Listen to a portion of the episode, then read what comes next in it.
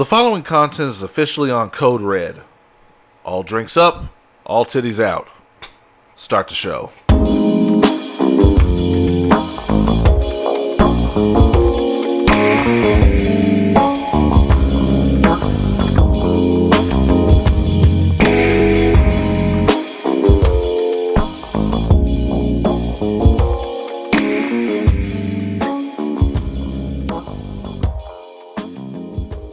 Safe. You know, I just want, want everybody to be aware. I was not ready for that. um, I'm keeping my titties in though. Okay, yeah, okay, good job, good job.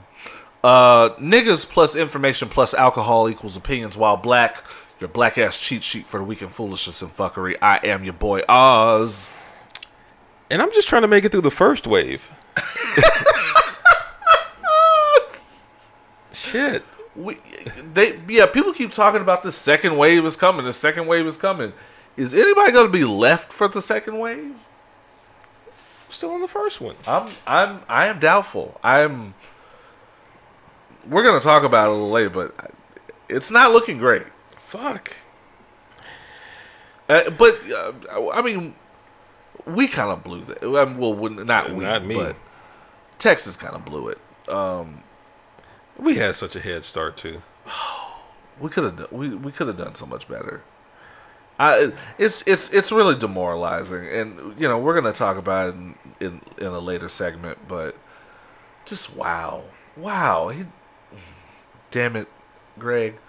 Um, but for now, it is episode 93 till nine- infinity. 93, and we have opening shots here.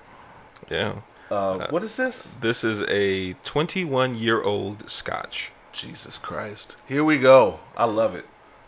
It's a fancy bottle. Let's go.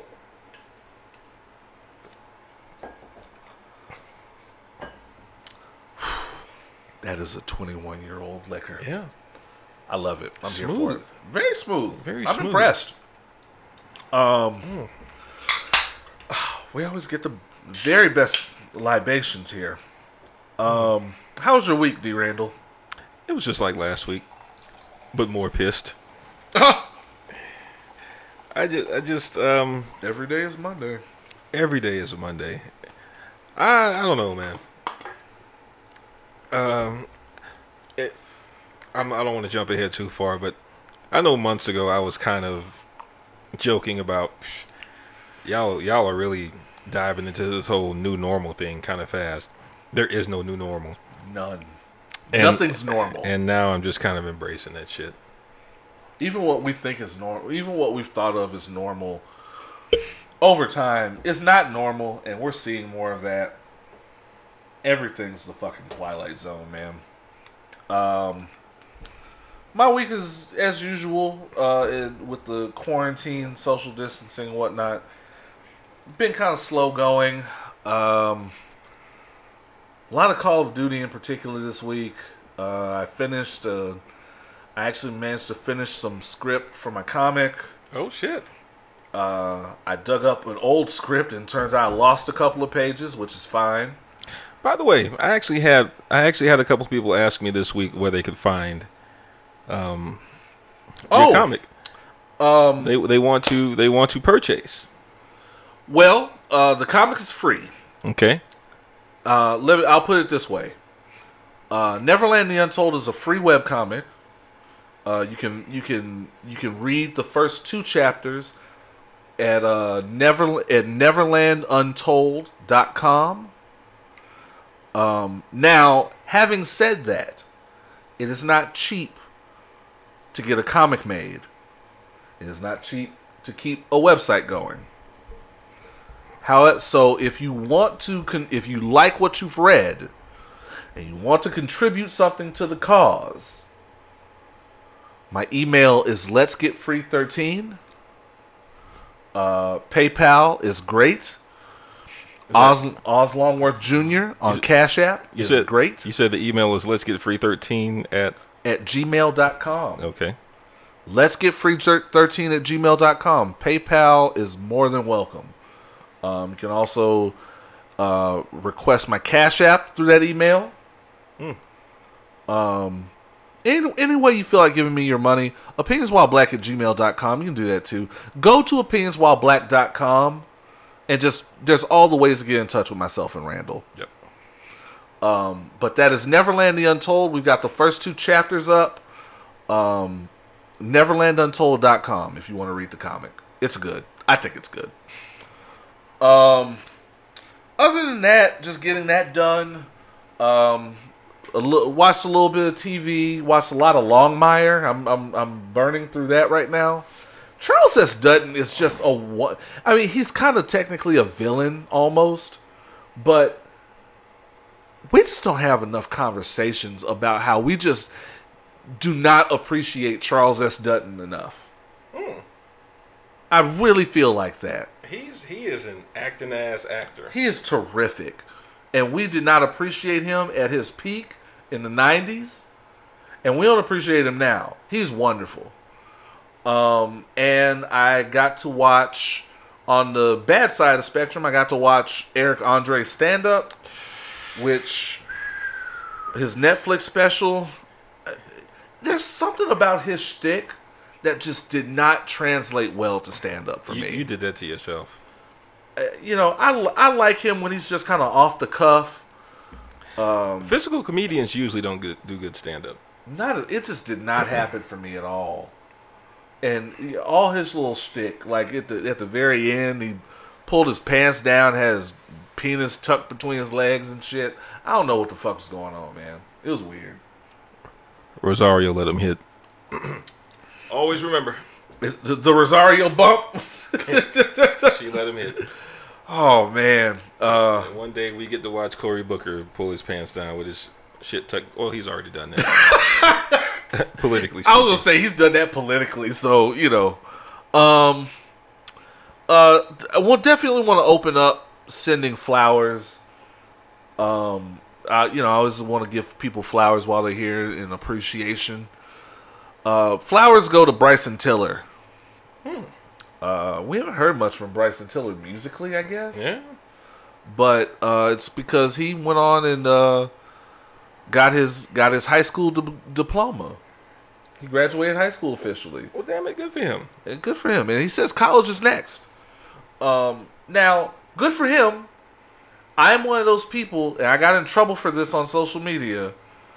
Um, basically, that feels like college is kind of a money pit at this point, and college is kind of awkward because nobody knows what that's going to look like next year in the COVID era. Um, I, I, I we can't we can't have classes on Zoom forever. And as it is, I feel like college is just a money pit and it's a corporation and it's just the need for a college degree to get some of these jobs is just furthering the class divide uh, in this country. You know, y'all know I love to get my shit off about that. As a matter of fact, it, it won't be this episode, but we're gonna have a real conversation about whether or not college is even worth it anymore. Um, but Bryson Tiller is in a tax bracket where any of the reasons it wouldn't be worth it to a regular person don't apply to him. So, congratulations for him and just furthering himself and having something to fall back on when this when or if this music shit doesn't work out for him. I don't see it not working out for him though. He's really talented. Well, No? I mean, I'm glad that he's had the success that he's had so far. Yeah. Let's say that, um, because I mean, it's it's not promised. That's true. Especially once we come out of all this, it's, it's not really promised.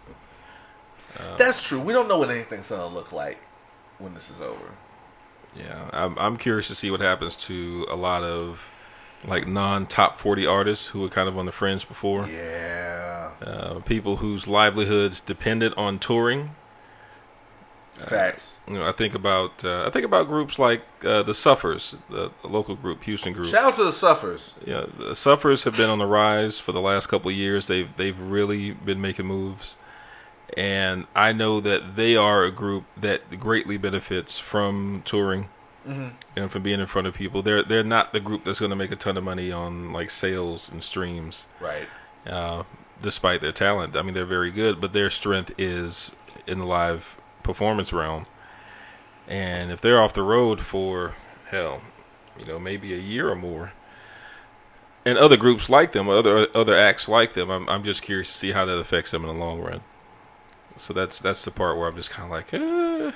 That's reasonable. We don't know what any of this is going to look like um, coming out of it, and it's going to be very interesting to see where a lot of people stand um, once we enter into a post-COVID era, which there's no telling really when that's going to be. we're supposed to be in it right now. Well, I mean, we're, We'll we're- talk about it. Yeah. We'll talk about it. I'm mad. Um, uh, going on to humans ain't shit. Um, this isn't gonna be very long, guys.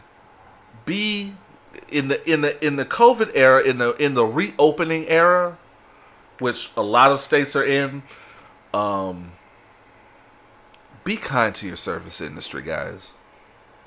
Be kind to your service and working class industry. These are people that are risking their lives to grant you some form of normalcy. And even that, I, me and Randle talked about this in post in pre production. It's kind of a half normalcy. Like they're almost this whole new normal thing. There really is no new normal, and the normal that we hold on to wasn't really doing us any favors. But with all that in mind, be kind to the people serving you. Be kind because this is what you wanted. Real question for most of y'all. Real question for most of y'all. Bust it. Um, how how how enjoyable is your restaurant dining experience right now? Like how how enjoyable is that for real? Now, let me qualify that statement. I, I know that you know there are people who who want to meet up with friends occasionally. You know, sometimes that's really the only conducive environment to do so. As a matter of fact, I, I met up with one of my production partners a couple of weeks ago mm-hmm. in a very well ventilated, very open, very socially distanced setting, and it was good to to sit there with them and, and talk and catch up on everything we needed to catch up on. But the entire time, it was still weird to be made aware of how different everything is and how how people are keeping such a distance from you. Um, thankfully, all the wait staff and the and the, the entire crew was masked up, but it was also again that surreal moment where you realize everyone is masked up. Right. And when I'm in public, especially well, especially when I'm around people, which is very rare, um, I make sure that you know ma- mask up, mask on. And I felt weird sitting at the table without my mask on, even though again we're very well distanced from everybody. I, I, just can't imagine like a family of four walking into Lupe Tortilla and just being like, "Oh yeah, I'm glad to be back. I'm going to get the same level of service that I got before when I was here." And and y'all are walking in and y'all are pissed off about, you know, how the shredded cheese ain't coming out on time and shit like that. Like, yeah, Because yeah, most of these people are dealing with half the half the staff that they originally had. Um, and so they have half the manpower, and and I know we're supposed to be on this seventy five percent, fifty percent shit, but a lot of these establishments aren't keeping track of that. right. So you have the same amount of people coming in that you had before COVID, and you have half the help. And people expect everything to be the way it was. Nothing's the way it was, and nothing's going to be the way it was for a while going into it. I've done takeout and curbside quite a few times during this time. I have a secret for all of y'all. Pro tip. Here's a pro tip. The food tastes exactly the same.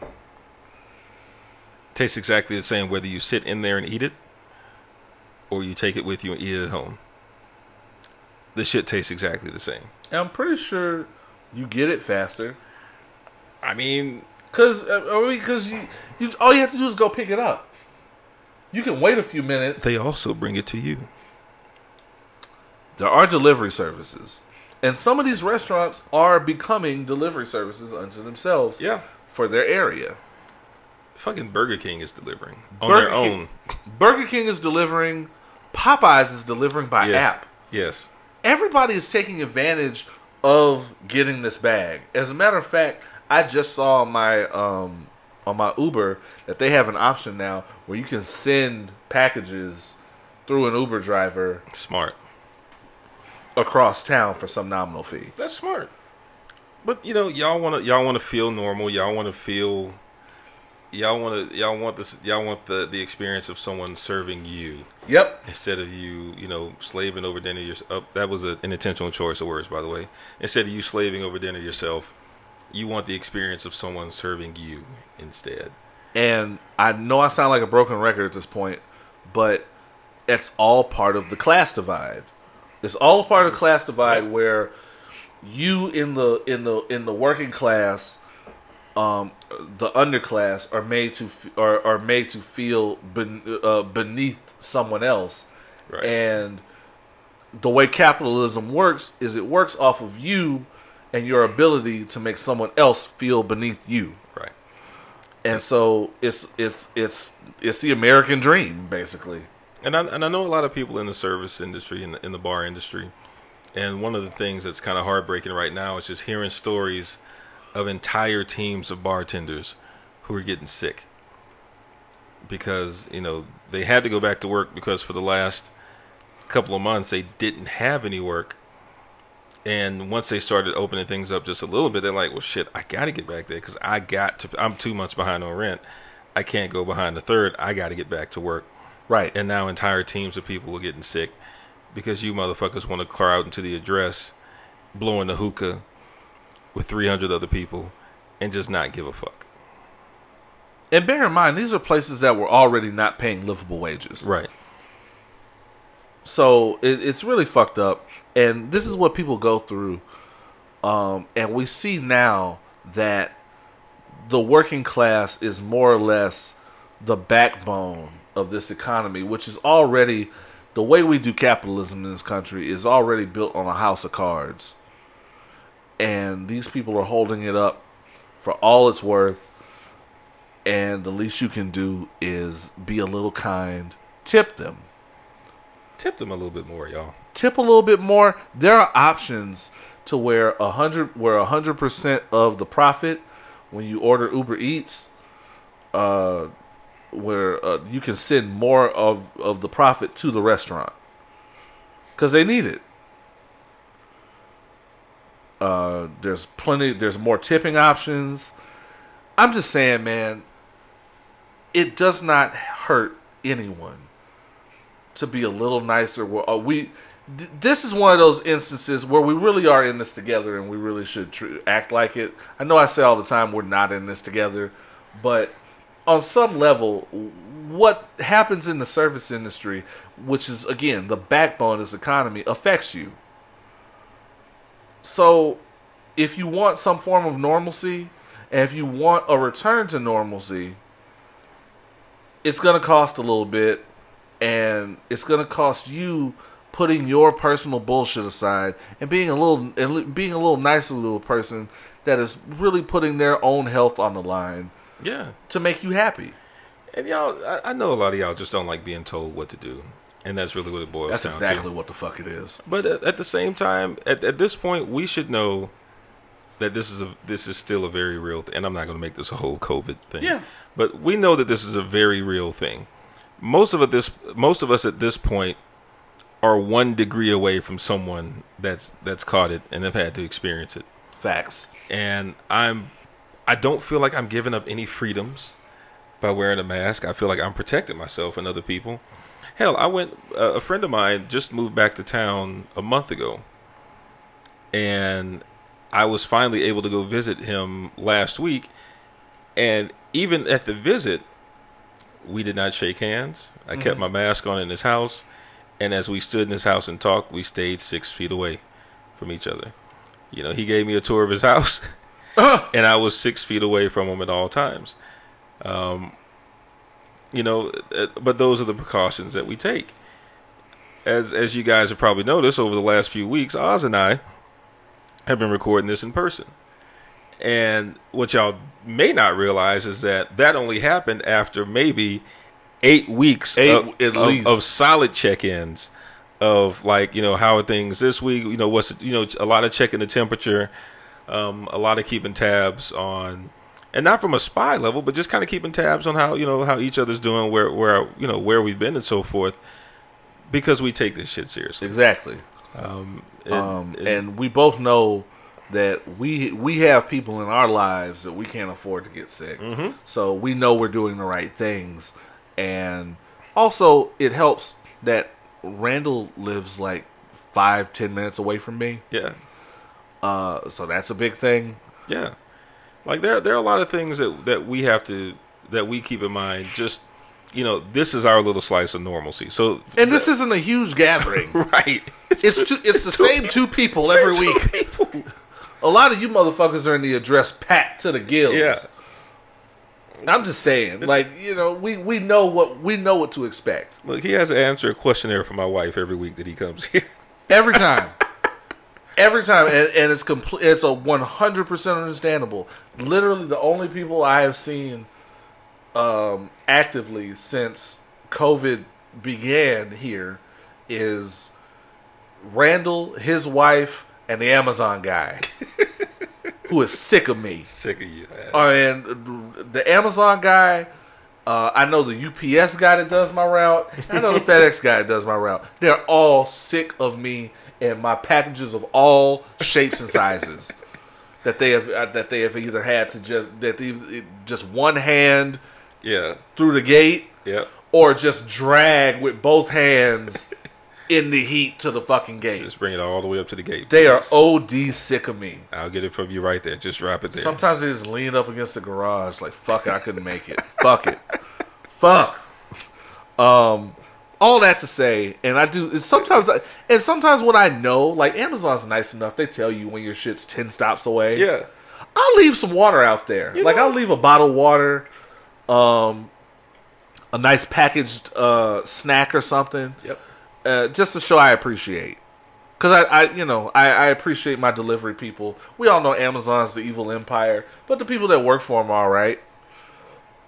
Just be kind, man. Just, just be kind and figure out ways to show grace. Yeah. That's all we're asking. You're not missing anything. Not at all. You ain't missing shit out there. Um, ain't shit going on. Um, song of the week. Um, I don't keep it hip hop enough Hip On- hop, hip hop. on the song of the week, so we're gonna go. We're gonna play some Big K.R.I.T. Mm. off of the album. I can't remember the name of the album. Got it. Off of the album "Forever Is a Mighty Long Time." This is Big K.R.I.T. with "Bury Me in Gold." Mm. um, pour yourself something, get comfortable. We're gonna have a good show. We're gonna have a good week as always, and we'll be right back with more opinions. While Black, let's go.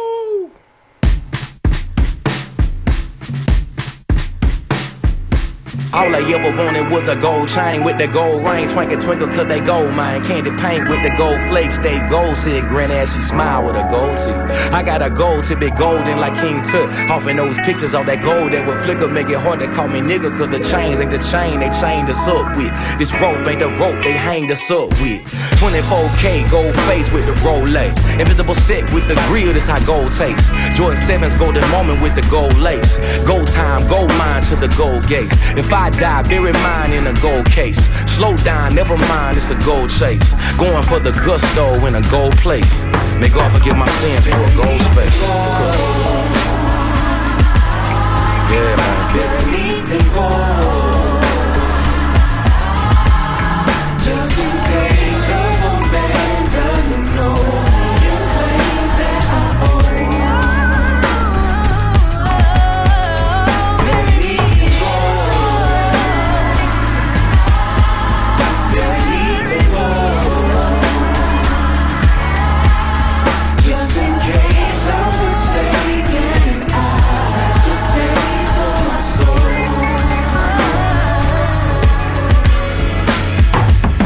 Had a partner that went gold on the track and field, but the gold never shined in our atmosphere.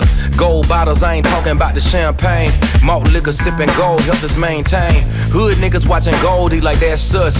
Backing up the gold dust with the laws rush. Snitching on them golden boys with the gold trust. Represented by the lawyers with gold cuffs. They order sweet potato with the gold crust. At the same restaurant with the gold judge. They hate the confidence and shine that the gold gives. So we take away your freedom and your golden years. The only time you see your mother golden tears. Like what good is gold if you never hear? What good is gold that you never will? I hope it pays your way on a golden pill.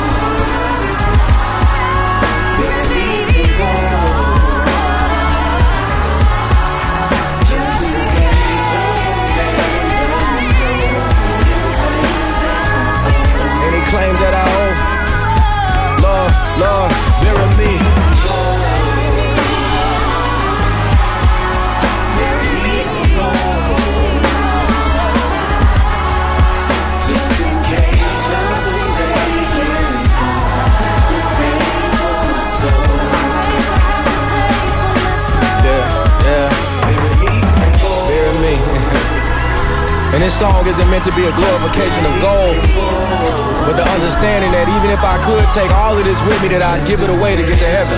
I give it away to see my grandmother again. I give it away to be in paradise and be at peace with myself. Big houses, nice cars, and all that stuff cool, but it's materialistic things that we strive so hard for as human beings, and it, it's not fulfilling.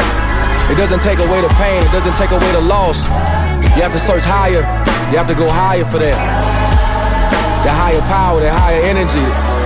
And that's what I'm striving for. So in the event that I go and you have to bury me, you can bury me with all these things, and as soon as I see my maker, I will give it all back. I give it all away. Cause it wasn't nowhere near as important as being in heaven and being at peace. Believe that though.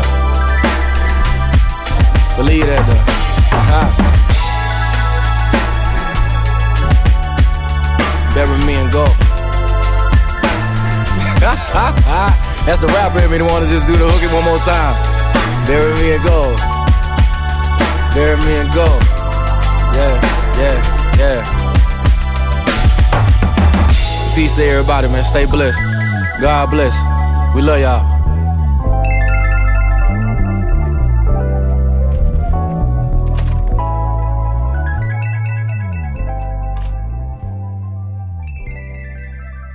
And that was Big K.R.I.T. with Bury Me in Gold.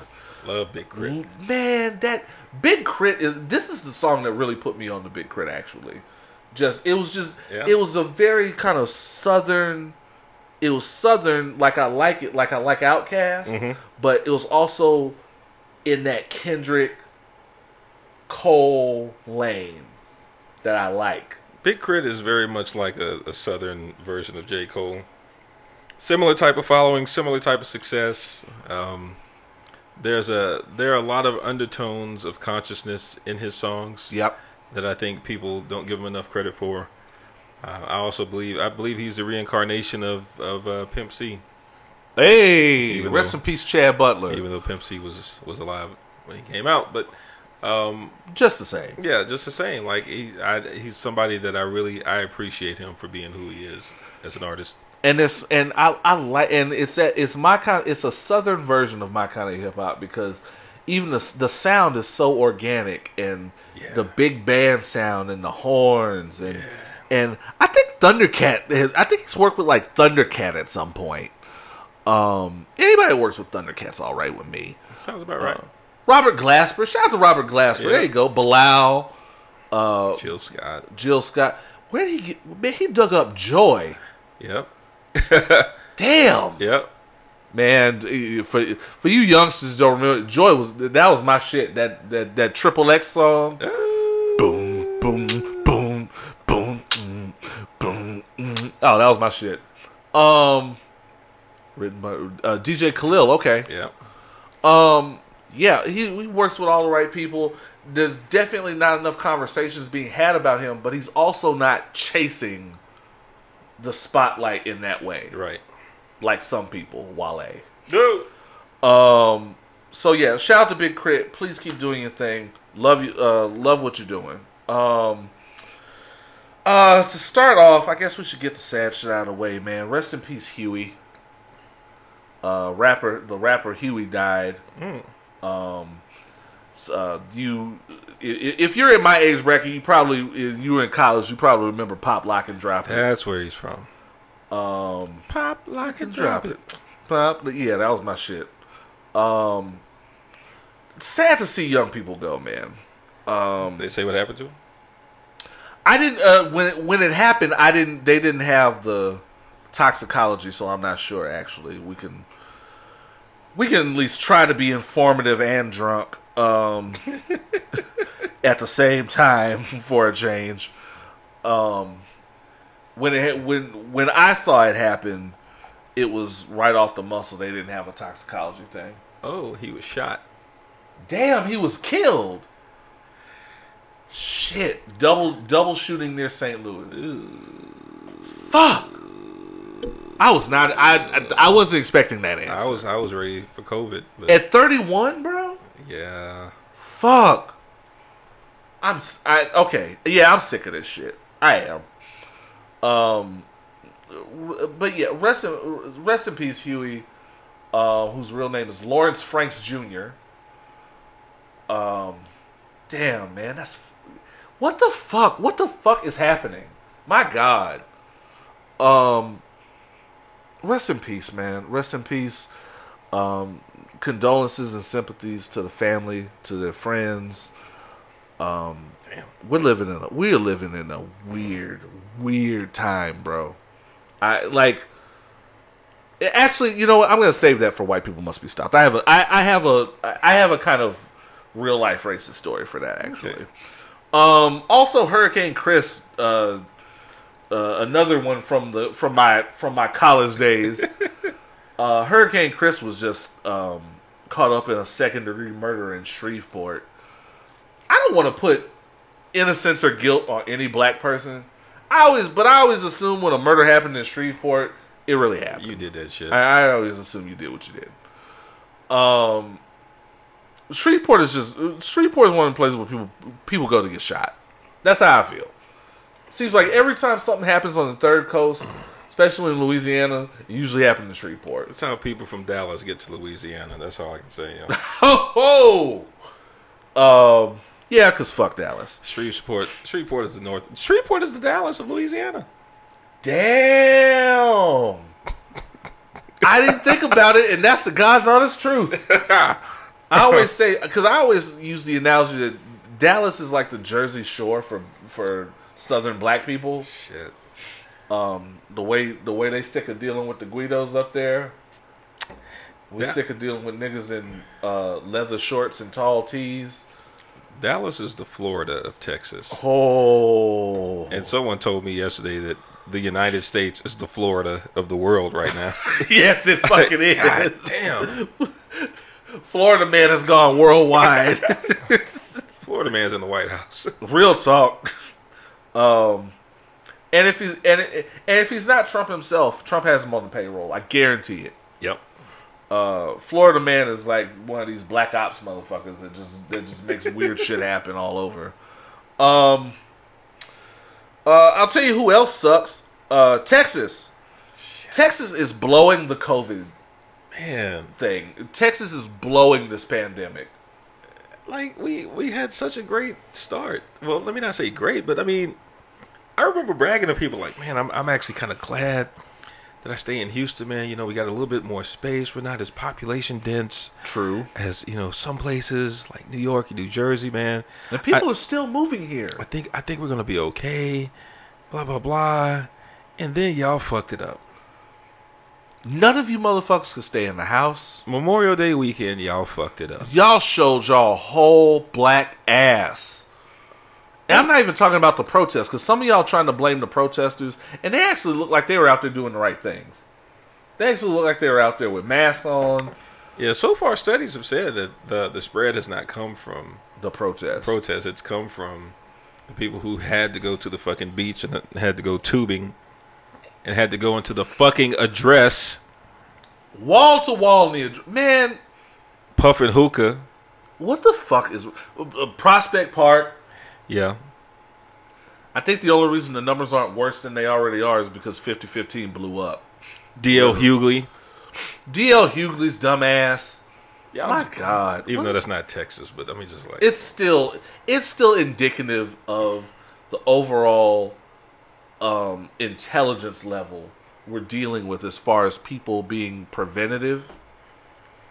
Um, uh, and and don't get me wrong, I'm never going to be as mad at the people as I am going to be at the leadership or lack thereof that put the people in the positions that they're in.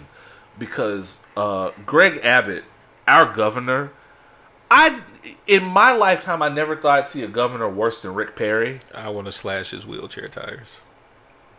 Um, I want to I, I, I want to push him down the stairs. That's not nice. That's not politically correct. But I, in my head, always I, there was a scene in an X Men comic where where Magneto pushed Professor X down the stairs. Yeah. and it felt like just the meanest thing you can do to your nemesis. And I want to do that to Greg Abbott. I hope that's not ableist or something. Um, I just want to do it to him. You can sit down and slap the shit out of him. I can't slap the shit out of him. It's true. Sit down when you do it though. Oh shit. Um, backhand. But Greg Abbott has blown this. Um, it took Greg Abbott too long to go into to to issue a stay at home order. And even then, Greg Abbott didn't want to be he didn't want to do a stay at home order. He did everything he could to avoid it. Right. He he only did it because he didn't much like a lot of people in much like a lot of governors, he just didn't want to be seen not doing it. Right. Um, it was it, there were some people that got out there early and shut shit down. Pretty sure California is all is all D way shut down till like September. They they still fucked up too though. Um, and Abbott just didn't want to be seen being last, and he didn't want to be seen being behind the wheel, be, uh, behind the time on something. Uh, so it took him too long to do it as it was. It was a half measure the way he went about it as it was. Um, this goes for Florida as well, but we live here, so. Um, and the reopening happened entirely too soon. What they didn't realize is that it doesn't matter what percentage you put on the number of people that can gather, everybody's going to be at that bitch. They were talking 25%, then 50%, then 75 Everyone. Nobody was there. counting that. Everyone was there. And nobody's going to be on the honor system keeping up with it either. Nobody's going to be at the beach talking about, oh, this looks like a little more than 50%. Let me get the fuck up out of here. No one's no one's no one has that little ticker counter with them going. Not at all. Not at all. And, you know, um, most and most of these bars and clubs are usually packed past capacity Yep. any, on a good day anyway, especially on the weekends. Um, I'm pretty sure Alley Cat in normal times was always packed past capacity. Yeah. Um, I've never seen anywhere where if you wanted to get to one side or the other, you just had to leave out the front door and come back in Go through, the, back. door. Yep. Hell yeah. Um. So as it is, th- these capacity issues aren't handled right to begin with. Now you want the same motherfuckers that don't follow capacity, that don't follow capacity uh, rules, to count. Not happening. No. Not happening. Nope. And now, now he and, and so first of all, him reinstating um, work search uh, work search requirements for unemployment, which means he's trying to get people off of unemployment because the more because the more you have the more jobs you have to apply for, the more jobs you have to turn down. The more jobs you turn down, the less likely you are to get unemployment. Um, and with that, now he's seeing the, the the COVID numbers have jumped. I think someone said there were at least five thousand yesterday. It was it was five thousand Earlier in the week. Yeah, I can't. Okay. remember when, Yeah. Five thousand COVID cases in a very in a in a very short amount of time. Um, We definitely set a record. he is blowing this, and let me tell you something. Our our county judge, Lina Hidalgo, who actually I, I got to look at for the first time. She's kind of cute. Um, she looks she looks absolutely sick of this shit. She's tired of y'all. She had a real she had to have a real come to Jesus meeting where she was like, "Why can't y'all do the right thing?" And the, the sad part is, and people know this, like the county can give you guidelines of what to do. Excuse me, they just can't enforce it. the state, Exactly. the state has to enforce it. So she's out here like, look, y'all, um, I can beg y'all. like y'all realize like y'all are looking at the numbers and y'all actually know niggas that are dying every day, and y'all just y'all just don't want to listen. Y'all refuse to do the right thing. You won't wear a mask. Yep. Um, you you won't social you won't socially distance. At some point, she's just gonna be like, look, man, I told y'all, I don't give a fuck. Fuck y'all niggas. Sylvester Turner, the mayor, just looks dead inside. Well, ah, this is what I wanted to show you. I know they can't see. This is Brighton Beach in the UK. Jesus this weekend. Christ, Literally thousands of people. This is in London, that's fucking Coachella. Brighton Beach in the UK. Yeah, that was just oh yeah. When he did this, this Get was the this was like fuck- Friday or Saturday. Get the fuck out of Just here. Nobody, nobody. Can, once you, and that's the thing. That's the thing, y'all. and that's what he's done now. So he's so he's he's he's shut down the bars. Mhm. He's keeping the restaurants open at fifty percent 50%. capacity, Yep. which isn't which is only kind of a half measure because it was at seventy five. quite literally a half measure. Yeah. Um, and he has he has canceled all tubing, Yep. tubing, Tubing. Floating on water. inner tubes down the river. There's a lot of this time of year. Just because I've done it before, there's a shit ton of people out there, and it's slow moving. What the fuck? and then what are you going to do about the major metropolitan areas? I have lived here my whole life and I didn't know tubing was a thing. It's just actually kind of fun. I mean, I'm sure it is. And, you know, once all this shit is over, I'll probably, I, I think I'll try it. But what the fuck? Like, and, and Abbott is just, it, it gets worse every time because, so he's encouraging people to stay home. Yeah. He's encouraging people to stay home. I don't want a governor that encourages me to do shit. I want a governor that issues an executive order. See that's but see that's him saying he wants him to do it, but you know he's afraid that the base is going to be like, well, you told us. Well, no, no, no, no. I, I just suggested it. Here's the problem. You want people to stay in, but all essential businesses and restaurants you want to stay open. If if the if the if the establishments are open at all, people are going to go to them. Period. Yes, and there and, and no one's going to approach that restaurant like, I wonder if it's at fifty percent capacity. How how full are you guys right now? I'm going to stay away. No one cares. You're no one's thir- going to do that. You're at forty eight percent. Ooh, I don't want to oh, tip it over. Looks kind of risky. They're gonna be like, what's the wait? 30, 35 minutes. God damn. We'll wait it out. I guess we're here. We'll wait it out. And you wait outside with a line of motherfuckers. All stacked up on each other. Nobody's distancing by six feet. No mask. It's too hot out there. It's, it, it- it's not smart. And then you want people to stay in, and you want and you want to close down businesses, but you want but you won't but you're going to reinstate work search requirements to keep people off unemployment, so they're just at home, not making any money, and not paying any bills. It's a whole lot of mixed messaging. Sounds like my last relationship. Mm. Um, it, it- he's blowing this. He's blowing this, and it's only going to get a lot more people sick. I think the hos- I think the the hospital bed capacity is like at, in the high nineties. I think I, It's like it's like ninety seven percent. it's it's approaching a rate that we you know need to take a look at. I don't think it's quite as high as as they're alluding to, but you know also we shouldn't have this many people going anyway because y'all should have stayed y'all asses at home. in the fucking house. Um, Most of y'all got backyards. Just catch some sun in the backyard. real talk. It's not that crucial. It's not that important. Wherever you think you have to be right now because it's summer, it's not that important. You know what makes you know what makes inside look fun? Megan Thee Stallion. Mm. Megan Thee Stallion makes inside look real fun. Every time I look up, she got a new she got a new twerk video. So what you're saying is we need a Megan Stal- Megan Thee Stallion inside of every home to keep people at home. Yes. I let me, That- tell you, let me tell you something. If I could put my Instagram up on my TV and just watch Megan videos of her walking around in shorts in the house, I would. Hmm. I swear I would. She had a new song out, by the way. Does she have a video to accompany this song?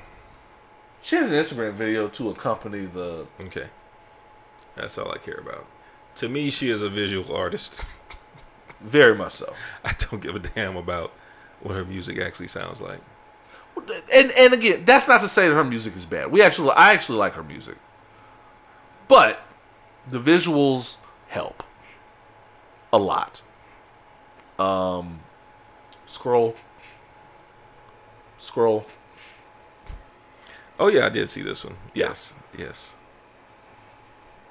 and and and she's a wonderful artist. Not that he knew which specific square to go to.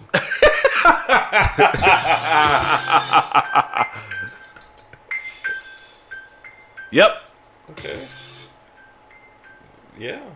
So, on a side note, I we I didn't I didn't talk about this in uh, pre-production. There's a lot of action going Yeah, on. it is. Um, God That's- is good. that is a Houston woman. My God is an awesome God.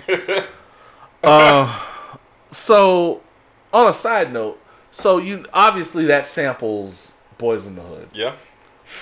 Um, Eazy-E's daughter. Have you heard about this? Okay, this is a song where she got beef with with her using the sample. Well, okay. Megan, she doesn't have beef with Megan. She has so her complaint. Now this is Eazy-E's, I guess, to put it delicately, illegitimate daughter. Basically, she doesn't have a problem necessarily with Megan doing it, and she said she even said, as long as y'all pay her homage and pay respect to my father, I don't care what you do. Um, she has a problem with the higher ups and the labels and the people that push the go button to clear the sample. And she was basically because she's an artist artist herself, I believe. Um, she was like, I have a problem with the fact that these big names like Megan and whoever, who I don't have a problem with, can get us can get my father's music cleared to to to record with, and I can't. I have a huge problem with that, which is understandable to a point. And it goes into this whole thing between her and this constant war with the legitimate family and the estate. Um, unfortunately, that's just business. One, that's just business. And her father sampled too. Actually, her father sampled her grandfather for "Express Yourself." right. Um, the fact that you can't get it cleared has nothing to do with anything but business. Well, it's part of that, and it's part of the fact that the family and the estate don't fuck with her at all, and they and it's kind of an ugly little back and forth because I don't know if you I don't know if you saw about this, but basically she went on Instagram and went on this rant, and she didn't name names per se, and was like and was like, look, um, uh, That's for you to dab your face. Ah. I know it's a, little, gotcha, it's, a, it's a little, it's a little warmish in here. Yeah, it is. And um, basically, the family, the the legitimate daughter, was like, "Look, we don't fuck with you. You ain't never come around here. Mm. You ain't never come around here. You ain't never called me. You ain't never come talk to me. We blood, but you ain't family." Which, it maybe because I'm old fashioned, it's kind of ugly, and if you don't want now, if you don't want to give a girl no no money, or you don't want to you don't want to clear the song or whatever, don't clear the song. But the fact that the girl ain't look, and it's hard to say because we don't want to speak ill of the dead, and you want to remember your and you want to remember your father for all the good things that you remember him that you remember him for. We all like that, but at the same time that girl didn't have no say in her legitimacy or non-legitimacy. She just here. That girl ain't got no say in that, so to throw that in her face is kind of nasty. What would be really fucked up is if like Jason Mitchell, who played Eazy-E in Boyz n the Hood, was able to clear the sample and she couldn't. That would also be fucked That would be real. um, that would be definitely fucked up to them, especially because apparently he has a history of just being not great, not not nice to women. Yeah. Um. But yeah, I just thought that was kind of that was that that shit was kind of crazy, and I just it seemed it just for me. And my answer, I know my answer is all too often, let's all just be nice to each other. But we're going through tough times where somebody you know can come up missing for all kind of reasons and cannot be here tomorrow for any given reason and whether or not this girl whether or not this girl is on the legitimate side that's why i hate that two family situation and the fact that at the end of the day you can't be mad at her and it sucks to say but that's some shit that's some shit that's really on your father and Yeah. he's not here to fix it so you just gotta kind of eat that shit Just gotta eat it.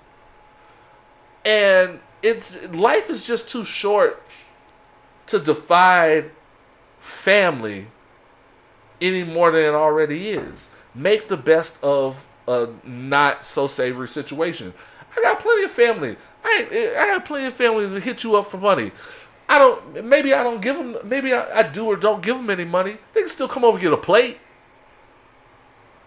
You know, it just it, it, it just it, I don't I don't know that whole situation. I don't know that man, and I don't know those women. But that just seems like a nasty situation that doesn't have to be as nasty as it actually is. Having said all that, Megan's new song is actually kind of jamming. I like it. Right. I like it. Uh, I like the rollout for it. Um, And by rollout, you mean that ass. I do. I do indeed mean that ass. Um, Megan Thee Stallion is top five as far as I'm concerned. Damn. Yeah, she's top five. Like On the ass alone, huh? just uh, man, uh, the whole thing, the whole thing. Is she tall? She's like five ten. Man, I love that shit. I love that. It- it- Look, anyway, anyway. um, this week in performative allyship. There we go. Um, now have you heard about? So, there's been a lot of, um, a lot of this kind of performative allyship in the lane of like cartoons. Yeah. Now, what's the, what's the shit called? Central Park. Yep. Kristen Bell was supposed to voice um, a character on Central Park that is visibly by phenotype a black a black girl. Yeah. Um, Well, they're using these five hundred dollar words on y'all. He said phenotype. I'm just saying we got the bump, we got the we, we got the AV Club blog bump. Yeah. We got to use that You know, responsibly. gotta- step our game up a little bit. Yeah, this is your uh, this is your second or third episode of Opinions While Black. We do use big words on here occasionally. It's true. It happens. Um, and so visibly, visibly, the girl is black. Um, I guess she's supposed to be biracial. She's biracial, so the fam the the the central family to the show is a black father, white mother, Okay, two biracial children, gotcha. a boy and a girl. Um, it's, it's and it's actually a relatively diverse. Um, Now this Cast. is the this is the Bob Burgers people that do this, right, and it, it's on. I, I want to say it's on Apple TV. Which Okay, why, so I'll which is probably why, never which is why nobody ever watched. I'll it. never watch it. But Tituss Burgess is on it. Okay. Um, Daveed Diggs, Josh Gad. Shout out to Daveed Diggs getting it. He get he getting this bag lately. Also, Snowpiercer is kind of good. Y'all need. Is it? Yeah, it's. I'm, I'm surprised. I've been I've been skeptical because Snow, the movie was so good, Yeah, and I was like, how do you get a series out of that? I said the same thing. and do we need this? But I will watch anything with Jennifer Connelly, Connelly in it. It's it's about it's about classism. oh um, shit, I'm in. Yeah, I mean it, it's it's very apropos for the time. And what I what I what I'm glad, and this is not a spoiler, um, it is its own creature apart from the movie. It's Okay. uh, so it does not some of some of the mythology does not um, coincide with the movie, and I and I think it's good. Do they still eat insects? They have not they have not Revealed that. revealed the the content of the protein bars. Okay, all right. They have not revealed the content of that. um, so yeah, I'll give that a shot. Yeah. Anyway, um, so yeah, Daveed Diggs is in Central Park. Yes. Yes. He's, Okay. he's also on there. So it's a pretty it's a pretty blended cast. Yeah. Okay, fair enough. So Kristen Bell will no longer be voicing this biracial character. They're going to get a a black woman, most likely. Probably. Um, and so once once one space does that, you know other spaces have to follow suit. Um, with that in mind, um, the the white guy who voices Cleveland on the Cleveland show quit. It's a little too late for that. I mean, Well, and I, I would get to that. He quit. Um, didn't they get Hank Azaria out of there as Apu? uh, that was yeah years ago. Okay, so they got Hank Azaria out of there, and any of the any of the characters that are No. black or non-white or of color um, will not will no longer be voiced by white people. Yeah. Luckily, that only affects like two characters. I was saying that exactly. The Simpsons isn't the most diverse motherfucker. the What they don't realize is that they're not white, they're actually yellow. So here's my thing as it relates to uh so okay.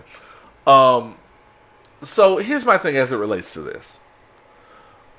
First of all, I have not watched The Simpsons in maybe 20 years. And I don't know anyone, millennial, Gen Z, or otherwise, who has watched The Simpsons in right. 20 years. That's about right. I have not watched Family Guy in prob in probably ten years. Sounds right. Um, they they just outlasted my interest, um, and everybody else's maybe. I have never watched the Cleveland Show. I refuse. No interest. No interest. I never had an interest in that character. I didn't have an interest in that family. Yes, they're black, but I've never found that family interesting. And I I take it I'm not the only person. Um this is great, but it's pandering to an audience that doesn't fuck with you to begin with Correct. it's it's it's so it's like who is this for it's for white people to feel good about other white people Yep. and this on top of um you know they just got rid of it they just pulled an episode of community off streaming Because of that blackface or something. the dungeons and dragons episode of community where chang Yeah. ended up in blackface somehow now i get it Yeah. blackface is not something we should encourage. It's not cute. But it also kind of fucked me up because it was the blackface thing and the Chang thing was kind of a was kind of an it was kind of a side note to what the actual episode was about. Right. Cuz it was it was basically where Neil was going to kill himself and Pierce, Chevy Chase saved him from suicide. That was the that was the meat of the episode Right. and I f- and I am suicide and suicide prevention is a huge is a huge um, thing with me. It's a huge topic, and it actually made me notice community. I think it's one of the best. I think it's one of the best episodes they ever did. Yeah. And And when they say blackface, like it's oh yeah, Chang is hella blackface. I remember this now. Somebody had to remind me about this episode. Yeah. But now that but now that they have reminded me, this is one of the best episodes they ever did. And it was one it was a really good moment for Chevy Chase, who I never liked on that show and I never liked Chevy Chase in real life. Um and they took there was an episode of Golden Girls like that that had blackface for some reason because Dorothy was dating a, a a black man, I believe, at one point. I Um, don't even remember that. um, they I believe they pulled that. Um, and again, it it goes back to who is this for and who is this helping. And I already know Tropic Thunder's next. I know it. And if they, I, I'm gonna, I'm gonna be so mad if they pull Tropic Thunder because it misses the whole point of Robert Right. Downey Jr. being in blackface. Right. Now, y- y'all can pull Soul Man anytime y'all are ready. Please, God, pull Soul Man. God damn, I'm Any, so anytime you're ready. with with bum ass C. Thomas Howell. Um, a lot of you millennials and Gen Zs might be a little young for that, but Soul Man was anyway. Don't worry about it. Um, and now they're pulling. They're not. What is it where they say they're not going to say master bedroom anymore? Yeah, so Houston realtors are going to stop saying master bedroom um, in reference to the master bedroom of a home. Um, oh, cool. I still got Tropic Thunder on bootleg. Cool. Um, I, I just, I don't know what term they're going to use anymore. Uh, no one cared about that. Yeah, that's that's a little different. No one cared about that but other white people. Now it's gotten to the point where this is just white people in a circle jerk trying to fit, trying to determine who's more morally pure. Because black people don't give a fuck. Stop killing us. That's it. You don't have to. All we asked for is for you to stop killing us and to arrest the cops that uh, murdered Breonna Taylor. you know, they're going to change the, the name of Master Lock at some point, probably My God, to Equality Lock or some shit. what the? Just don't fuck with Tron. That's my sh- that's my shit. Don't fuck with Tron, the Master Control program. Don't do that. Um, look, just give us what we asked for. There's a lot of tap dancing around, just giving us what the fuck we want. Just If someone owed you money and they did everything in the world for you except gave you your fucking money, you'd slap the shit out of them. right. Just give us what the fuck we want. Stop killing us, That's it. defund the police, and arrest the cops that killed Breonna Taylor. That's not hard. Y'all think it is. Y'all want to make us believe it is, but it's not hard. So yeah, um, have, uh, have you? So are you up to speed on this Bubba Wallace thing? I'm, I'm as much up to speed as I need to be on anything regarding NASCAR. Okay, so for those of you who know that don't know, uh, Bubba Wallace is a NASCAR driver, uh, or as um, I like to call it, extreme turning left. um, if you've never seen Bubba Wallace, just imagine the Ricky Bobby race car driving version of Blake Griffin, Accurate. and you will have Bubba Wallace. He is a biracial race car driver who, as of last week, I guess, or this past week, found a noose Well, someone hanging in his garage. someone in his garage found it. He didn't actually find it himself, but someone on his team who went to open the garage found the noose in there, and they they contacted the the FBI. Man, and and then what was the what was the explanation? Um, that it's a door pull. Or they thought it was a door pull? or Yeah, something? you know how you know how you know in your garage when you have that one little single rope that you use to pull the garage in case it gets stuck. I have Uh, a remote control. But like sometimes, like if the power goes out of the remote stuff, Oh, yeah, you have yeah, to pull it yourself. little- The the single non Yeah. non noose shaped rope Yeah, yeah. that you pull. Yeah, which which doesn't look like fucking hemp. yeah. This is this is very very quite specifically a noose.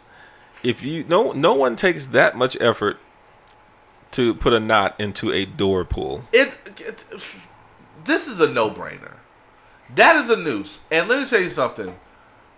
I'm worried personally because is it just me, or has all this shit made the racists more racist? Uh, I don't think it makes them more racist. Well, they're getting think- bolder. yeah, it, it definitely emboldens them. They brought back hanging. You know, They they, brought back leaving nooses in people's garage. they're trying to see what they can get away with. They're really testing the waters, and they're and and testing the waters big time. But this has also led to a resurgence of these hands.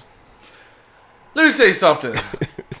At almost four times a week, Randle will send me a new video of someone, some racist, for some reason, starting shit with a black person and getting their ass whooped for it.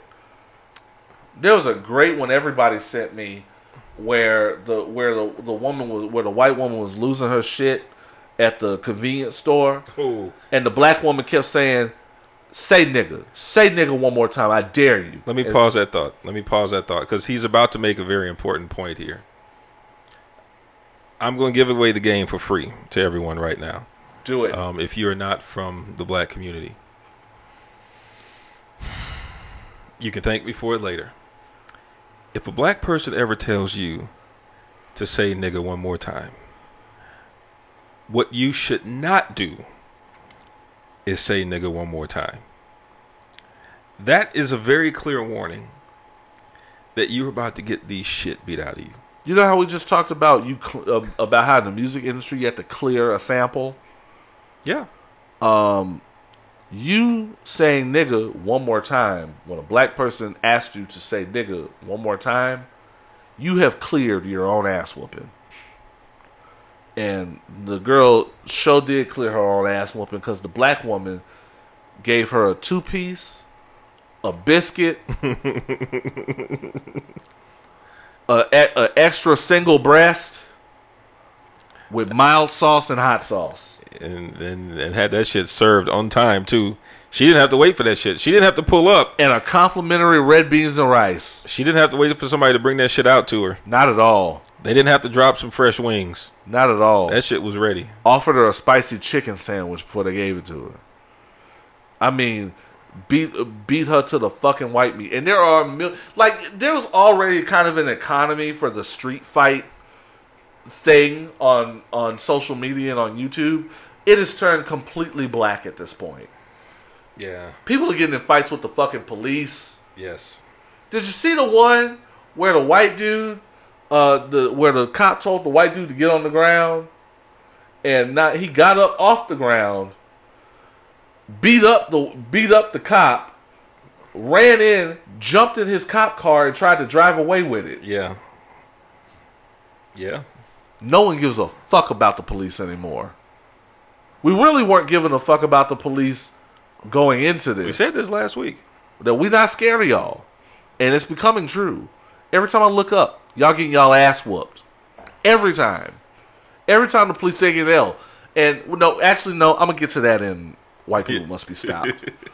um, but yeah. So this shit with this shit with Bubba Wallace, let me tell you, y'all can keep putting nooses in people's in, in people's workplaces.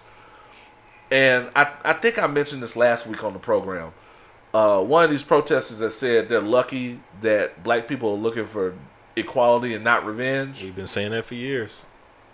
Uh, that's not gonna last much longer. I, I I give it a month at this point. I said we were moving into the era of it. No, it's here. I give this a month of white people pulling this shit. There's a whole Instagram thing called Karen's Gone Wild. Yeah. And it's just white women losing their fucking shit for nothing. and his partner account, Kevin's gone wild. Oh, we're calling them Kevin's? That's that's I what like somebody it. did. Yeah, I like it. We'll call them Kevin's.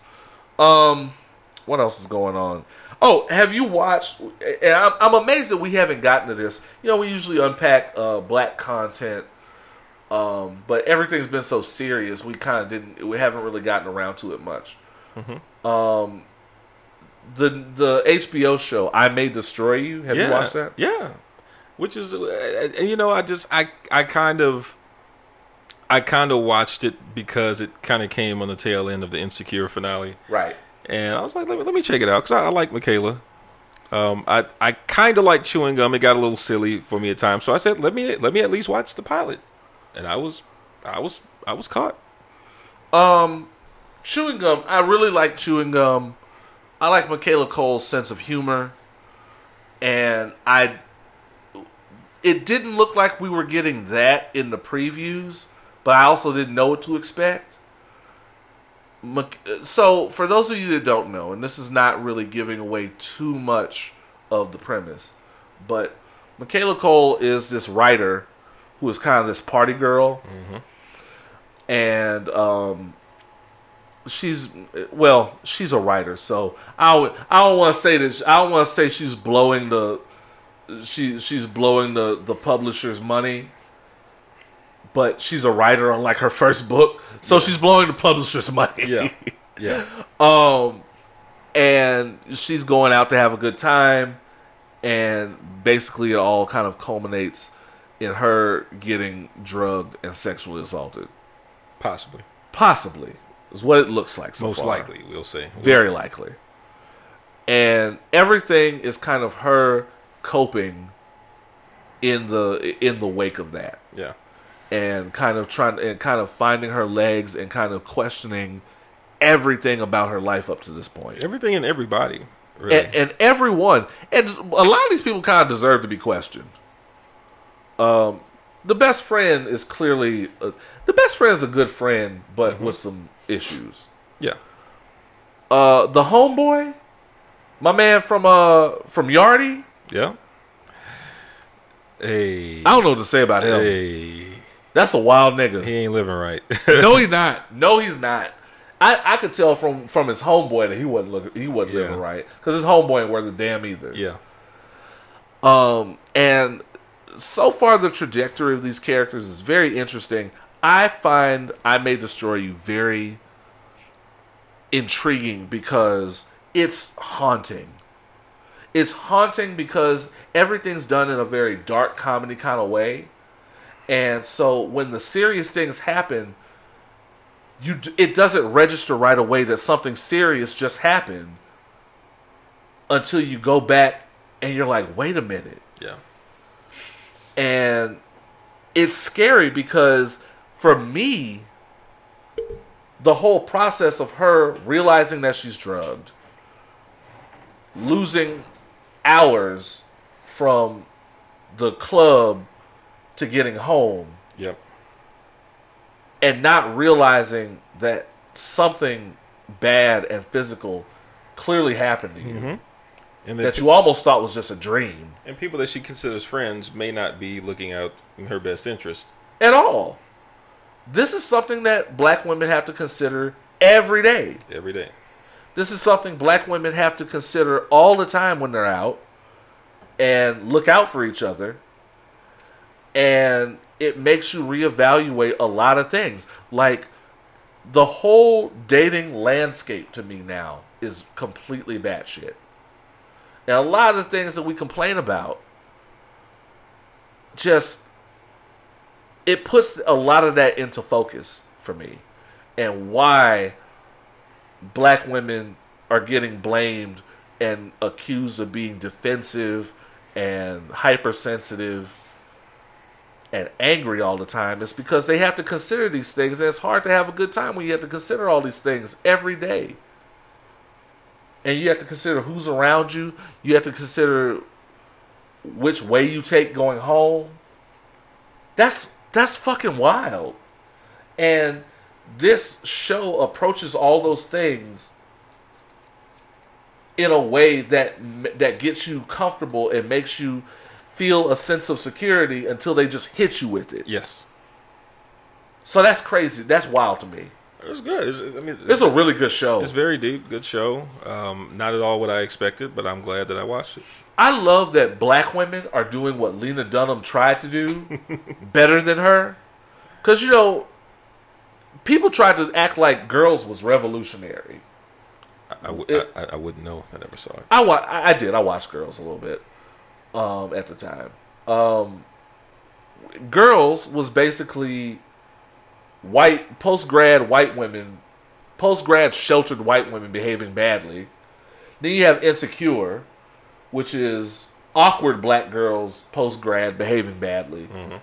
Now you have I May Destroy You, which is um, black girls in the UK behaving badly, dot, dot, dot, with consequences. Yes. Um, and I just I, I think that they're doing this in a way like I'll give it to her. Girls was artful. Girls was artistic. The look it was visually artful. Sometimes it questioned a thing or two, but it was mostly artful. This is meaningful. This is a meaningful show.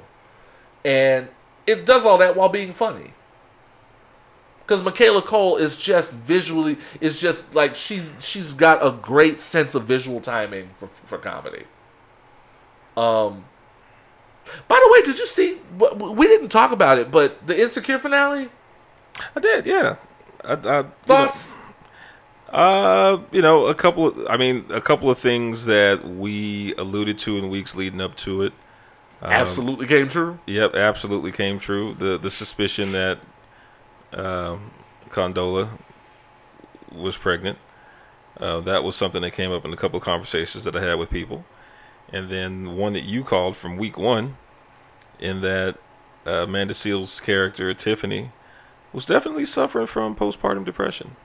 Uh, One hundred percent. And I was a little surprised at the response. particularly from the men that um, that kind of went over their heads, and they were like, "Oh, they they went around looking for Amanda Seales, and nothing was wrong with her." That's not that's not exactly what happened at all. This was the culmination of all that. And the fact that they spent all that time, all night looking for her, and you could it as they go to places that she was, you can see the trail of destru- of self destruction in her wake. Yep. She went to this place and got plastered. She went to that place and got plastered.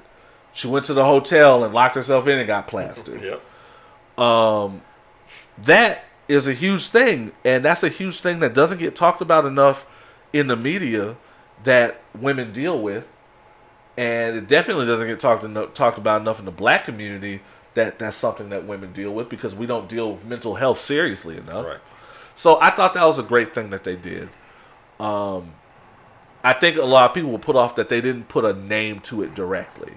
Yeah. But this show is good for that because Nathan I was going to say the same thing with Nathan. It wasn't until this season that he actually uttered the words depression. Bi- or he said bipolar. Or he said it was, he was bipolar. bipolar. Okay. So you know, again, it- and that's that's kind of a, a testament to real life. A lot of times when people are going through things, there's not a name to it until they they're able to understand it or they're ready to talk about it themselves. And even then, sometimes they don't put a, the, the official name to it because that makes it real. Right. Um, I think I like the way Insecure has handled these issues. Um, I think low key that con- that Condola is their answer to the fact that nobody on this show uses condoms ever. Ever. Um, I was a little surprised at how the women responded. Uh, with Lawrence, um, possibly being a, a well being a father on the way, they were like, "Oh, Issa needs to get rid of him." I, it it kind of it kind of blew me away because men get kicked in the nuts all the time for how they talk about single mothers, um, which they deserve. Um, uh, how they talk about single mothers and how they and how they treat single mothers like damaged goods, which is horrible. And meanwhile, when it happens to Lawrence, seems like when a lot of bad shit happens to Lawrence, it's suddenly okay. And it's like, oh well, Issa needs to go ahead and get rid of him. Honestly, I'm just gonna keep it real. Condola kind of gave him an out, but it's kind of a backhanded out Yeah. because To we, me, to me, that felt more like she didn't really want to have that discussion about it. Like she just wants to be removed from the. She she doesn't want to have like the full discussion about where do we go from where here. that leaves them. So she gave him an out, I think, because she does, she doesn't want to think about the possible consequences. Yeah, she was like, you know, you can be as involved as you want to or not involved. Um, now, I think she did that knowing what kind of man Lawrence is. Yeah. Lawrence has his faults, but I, he doesn't strike me as a deadbeat dad. Um, he seems like he has a father who would slap the shit out of him Yeah. for uh, not taking care of his kids. And and Issa has every right to give pause to the situation. Right. So she has every right to say, you know what, let's let's let's figure out where we go from here. this is a lot. I can't yeah, I can't give an answer right now. Like, That's she, fair. She has every right to do that. That's fair. I'll, I'll I'll go with that. Yeah. Okay. you know, y'all don't y'all don't have to kick Lawrence Hive to the side just yet. Um 'cause cuz it's just it's fresh news and as you could tell by his acting in the show, he was he seemed to be as caught off guard by the news as, as she was. and upset as shit.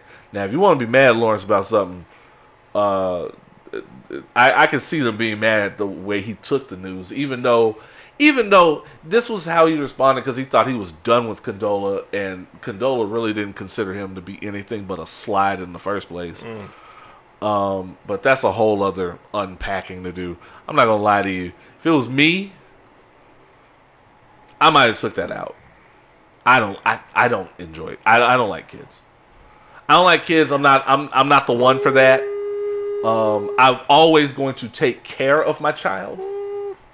There's a slippery slope though. It's a slippery slope, That's, man. there's a slippery slope. You're right. Once you, once you, once you shoot up the club unprotected, Yeah. I mean, you're you've and it's gonna be on your conscience. yeah. And it's gonna be on his conscience. I get it. You're right. yeah. I would I would say don't. I'm not so quick to say that. You're Yeah, right. I take that back. I'm not. I'm, I'm not gonna be so quick to say I took the out. and and that's and that's and that's real because people that I know that have been in that situation before have have felt that way initially, but then have realized that whether it's whether or not it's something that you want to do, it's it's not as easy as it seems on paper to make that decision. One one of my very very good friends went through something almost exactly like that years ago, where he and his girlfriend broke up, and he had moved on for the most part, Oh boy. and oh boy. And at, at one point like he was well over like well over her already moved on to someone else. And you know about three months later she came back was like uh guess what?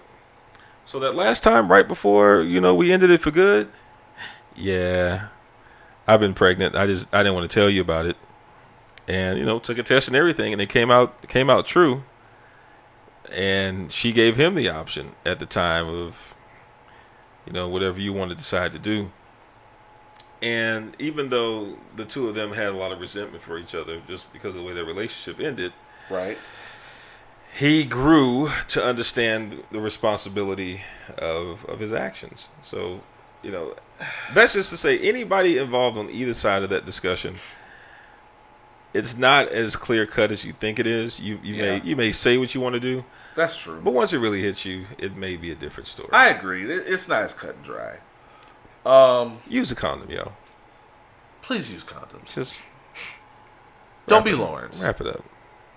And we saw Lawrence already had a scare. Look, if if Issa comes up, if Issa comes up pregnant at the same time next season, She almost did fucking with TSA. I'm just saying I'm just yeah, it maybe they're gonna be pregnant at the same time, and then we're really gonna be like Lawrence Hive. bro, this that it, it, that's when I will know that the shit has gone out of control. That the right that Natasha and the the writers just don't give a fuck anymore. Yeah. Um, we're gonna take a quick break. We'll be back with more foolishness and fuckery. You're listening to uh, sober conversation with the least sober team in podcasting. Pour up.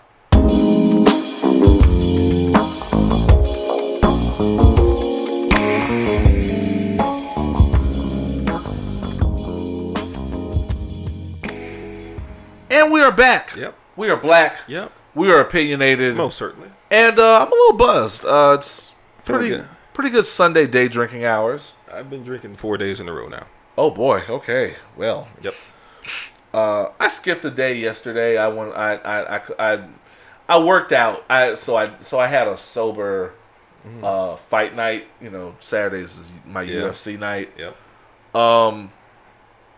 Uh, the the black fighters. You know, I always say I always vote. I always root for the black guy or the guy that's most likely to get pulled over by the police. and uh, shout out sanitizer. to The sanitizer. Oh, shout out to Maurice Greene, who had a really good night. Um, basically, his career, like his job, was on the line. Um, uh, I don't know the particulars of that. I don't know what was said to him by Dana. That Um, sounds like some Fight Island shit. that sounds like some Fight Island shit right there. And he won. He beat that dude's ass.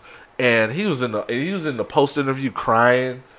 Uh, he could barely get words out. Uh, he just uh, it was an opportunity for him to move it, to move his his wife and kids. Damn.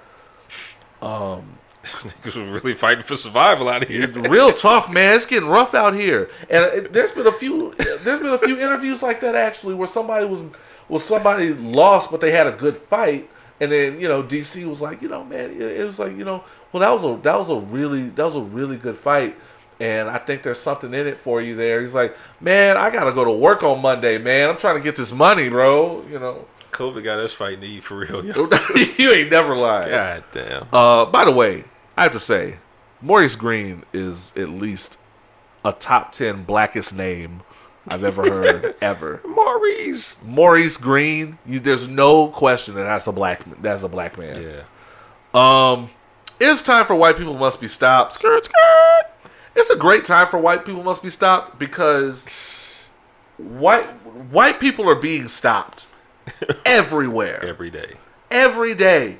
All these ass whooping videos, white people are being stood up to. And look, y'all, it's not gratuitous ass whippings. These are all called for ass, whip, ass whippings. I mean, they're they're called for, but a couple of them are still gratuitous. I mean, but but They call just it deserve the They, yeah, they just deserve it. Yeah.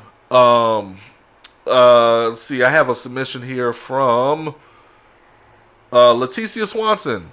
What up? What up, Leticia? Um, she sent us this. Um, it's a, it's an article. I honestly don't even have to read the article. I can just give you the headline.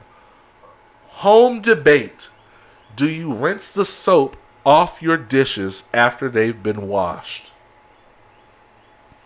Is that a is that a real question? That's a question. only white people are doing this. And I think that's why they sent it to me because only white people are doing this. They don't rinse the soap off their dishes. I'm gonna let's see. A random question posted in a popular New Zealand Facebook group for women has kicked off an age-old house household debate. Uh, it- as a matter of fact, I'm not even gonna read this any further because that's not an age-old debate. So what do you Among who? What do you do? What do you do with the soap? Nobody's debating this. You just have crusted up soap on your dishes? I don't I don't get that.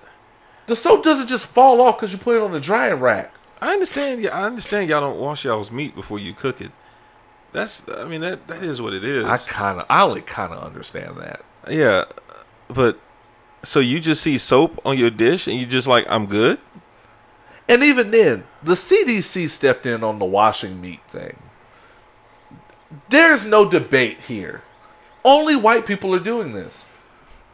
You ain't never had your mama whoop your ass for not thoroughly washing and rinsing those dishes. I'm going to start when I go to eat at white people's houses. I'm going to start bringing paper plates. Yes, Just put it on the plate. I got. I got one better for you. Don't eat at white people's houses. Don't eat at white people's houses. because you got to bring your own seasoning.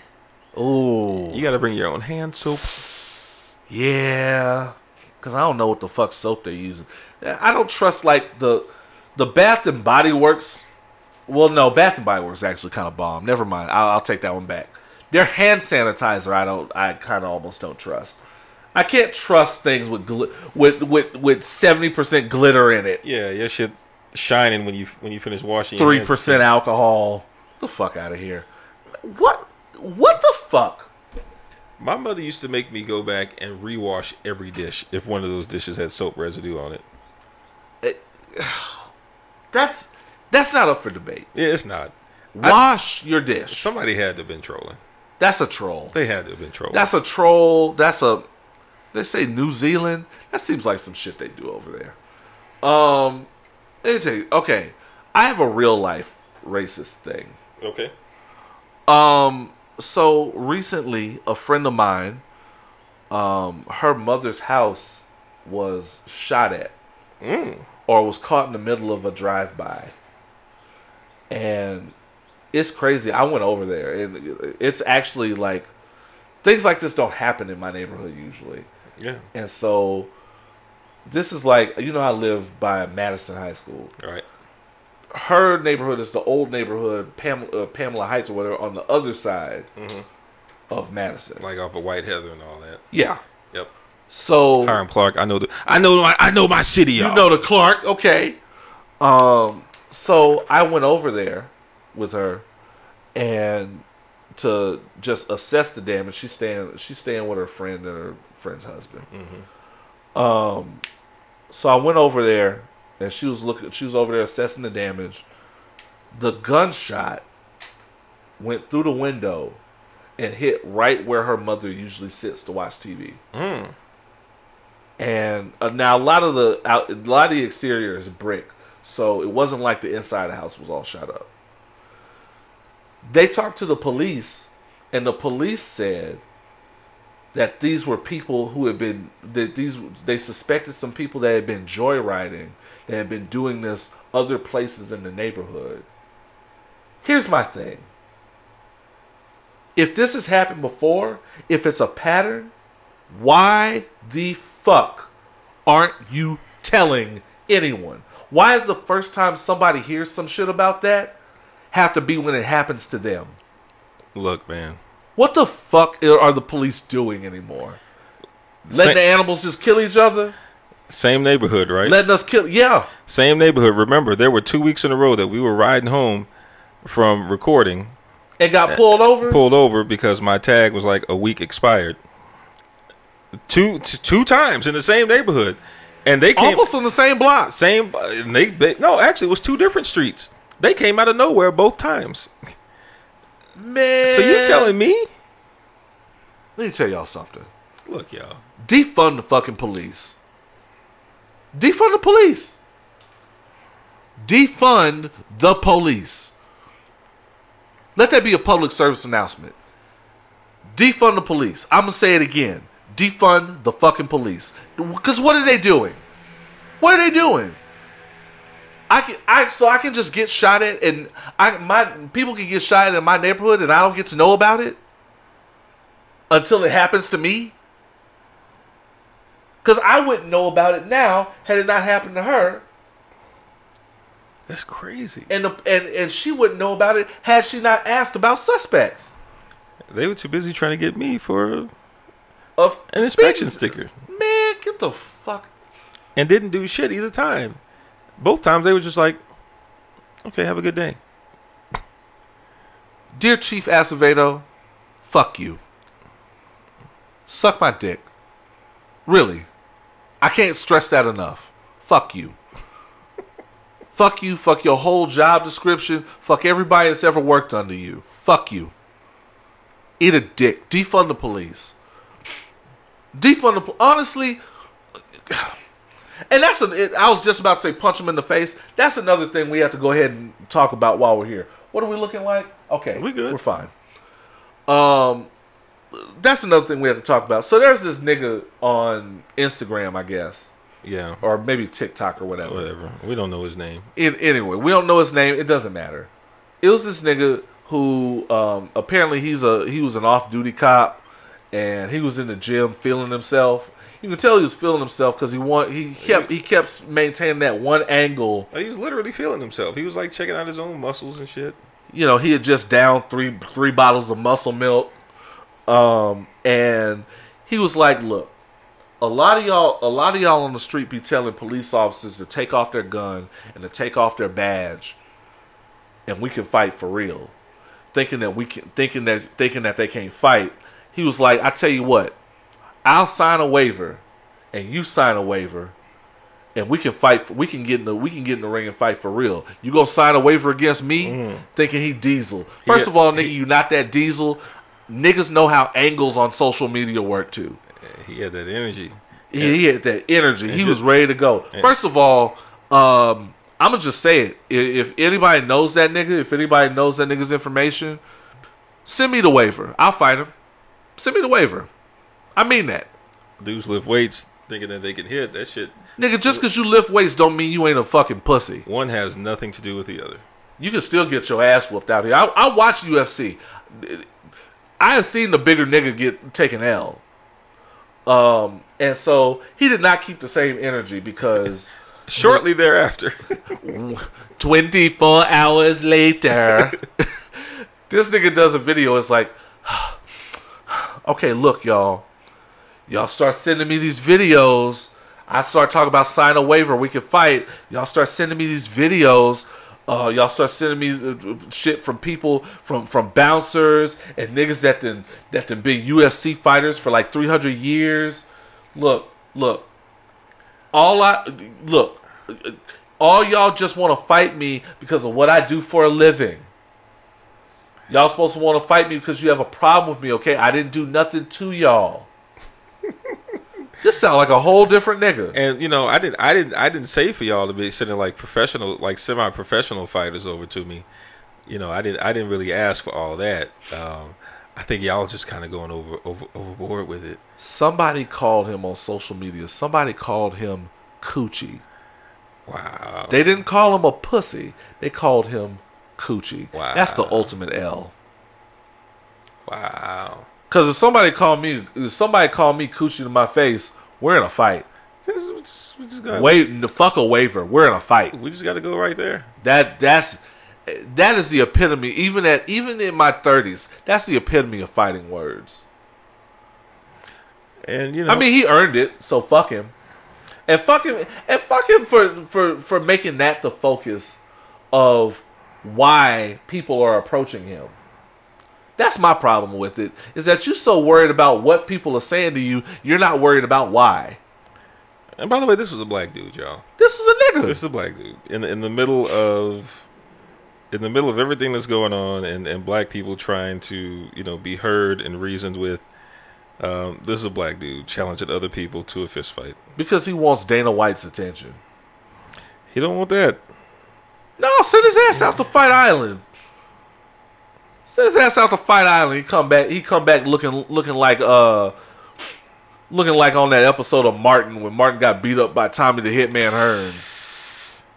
Yeah, and there was a third video somewhere of him dancing like a Chippendales dancer. So you know, Yeah, man, hands. that nigga was body rolling in his house, so we know this nigga's a whole bitch. Yeah, Um, and really, that's all I got this week uh, for that. Uh, send your racist stories, your real life racist encounters, along with your listener letters, your questions for myself, D. Randle, or any of our guests. Please send those to opinionswhileblack at gmail.com or log on to opinionswhileblack.com where you can find all of our social media information on Facebook, Instagram, or Twitter.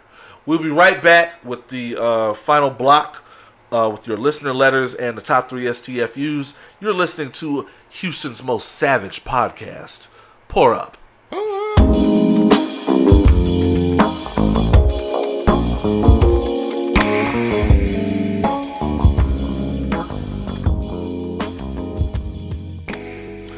And we are back. We are black.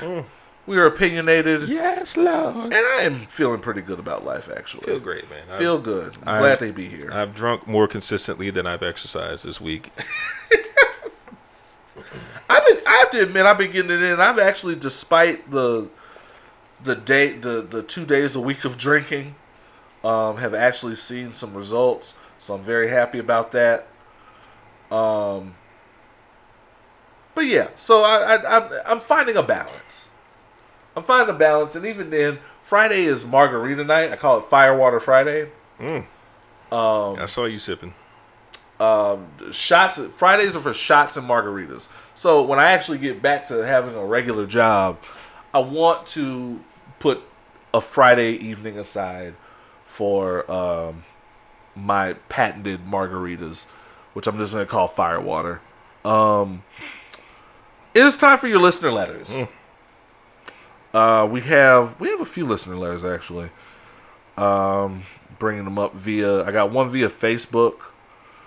I got two via Facebook, and one sent me a text. Uh, you had one. I got one. You want to get yours off? Yeah, I'll, I'll go into it. And, then, and this one, uh, this one actually came right before we started recording today, and it wasn't necessarily directed to me as a question for the show, but I think it's a question that um, is apropos for what we're talking about right now. Um, a friend of mine is working with a partner to bring a product to market. Mm-hmm. Um, and in doing so, they they are approaching other corporations um, to purchase or license this product that they're bringing to market. Sure. One of the, the approaches that they started taking recently is uh, with all the corporations over the last you know couple of weeks uh, expressing their sentiments to opening their doors to more um, products and services from not just people of color but black people in particular they are both, both of whom are black, are approaching some of these corporations and using that as an end to as an in to have these types of conversations with them. Like, okay, since you're since you're looking to open your doors more to black people and their products and services, here's what we have.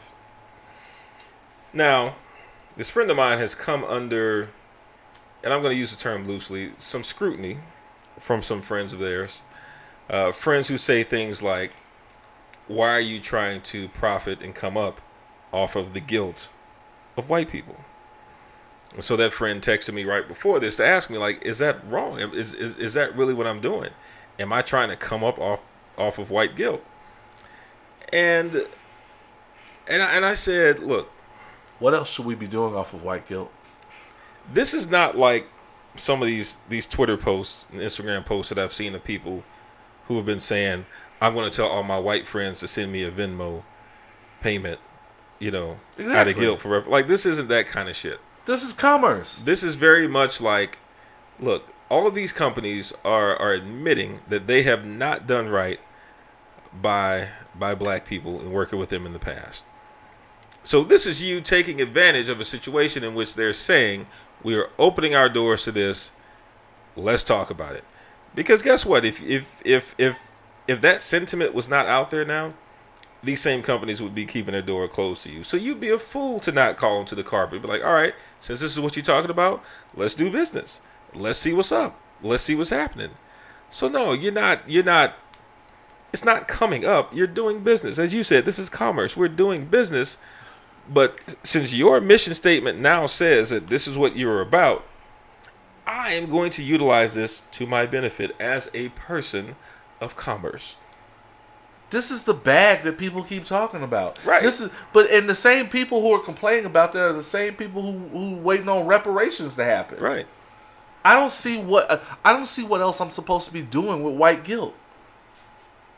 Definitely not taking it seriously if it's just if it's just lip service. What the fuck else am I supposed to do? This this is the bag we have been waiting for. Right. Because I'm I'm telling you right now, if somebody comes up to us talking about uh, uh, we're we're looking to invest in opinions while black, uh, because because We're looking to give y'all the same deal we got. We gave Joe Rogan. we taking the Joe Rogan money. Shit. Get the fuck out of here. Are you kidding me? By the way, somebody on Twitter said that Joe Rogan was just white Charlemagne, and I have not stopped laughing That since. is. Wow. That is apropos. Wow. That, that is the God's honest truth. Except, and I made this distinction. Joe Rogan seems like he might actually that he like he actually does a little bit of research about the people he's talking to. He's read a book. he's read a book other than his own. Um. So yeah. Anyway, uh, that's the, that's the bag we've been looking for. Yeah. Tell your friend. Do, don't ever let anybody guilt you out of the bag. And when this when this moment in time, when this branding opportunity for these businesses is over, that door is going to close again, y'all. Just- Exactly. Just so you know. Exactly. So- and, and and it's not you know I'm always talking about how capitalism gets the best of us and this that and the third. Mm. Eh, but I am also not blind to the fact that until we come up with a better way to live, we have to make our way in the in the society that we've been given. Yep. We just have to be conscious of not internalizing it and letting us letting it define our worth. Having said that, always take the bag from white people who feel guilty. Always. Hmm. Every time. Hmm. If a white person feels guilty enough to just hand you the bag, you take it and you run. Look and see what's in the bag first, though. I mean, yes, of course. Check it. Check for die packs.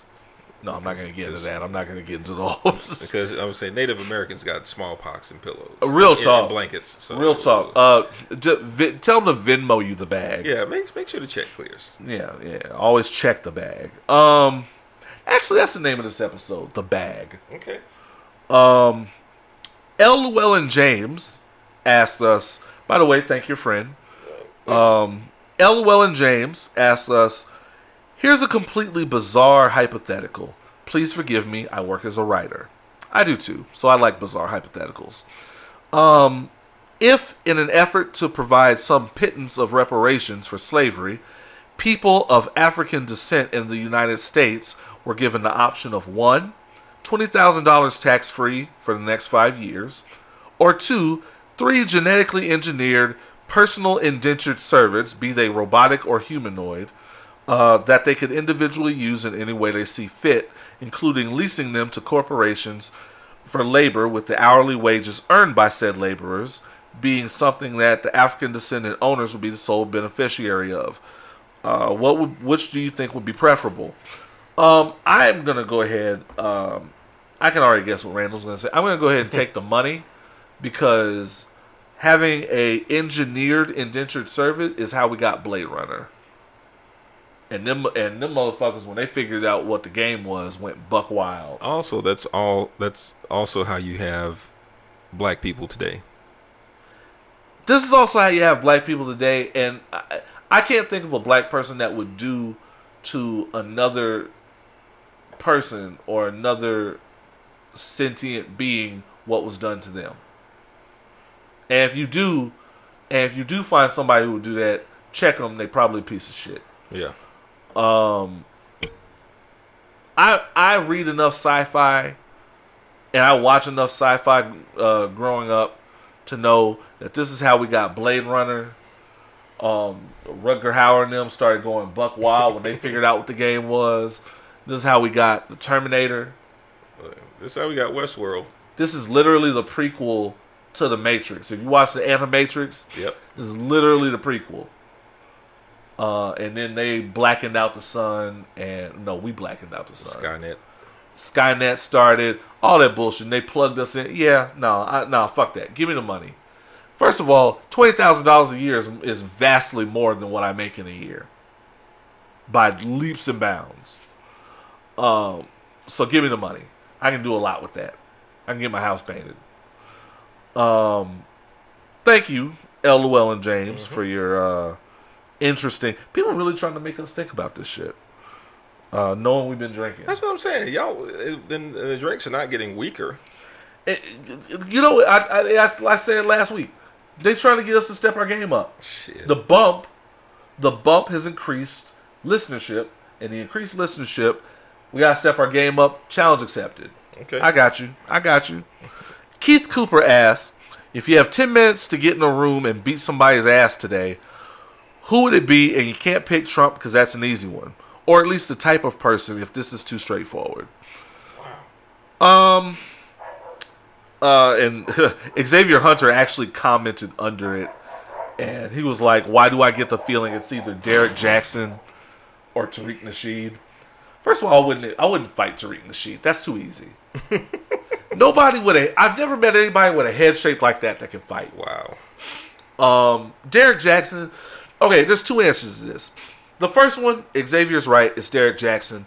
Um, if I ever see this nigga on the street, I want to fight him. I want to beat the brakes off this nigga. Real talk. I want to push him down the stairs and tell people I did it. Um, I, I want I want to do something that I've seen. I want to do something horrible that I've seen on an episode of Ridiculousness, like that kind of thing. Um, push him off a ladder, something.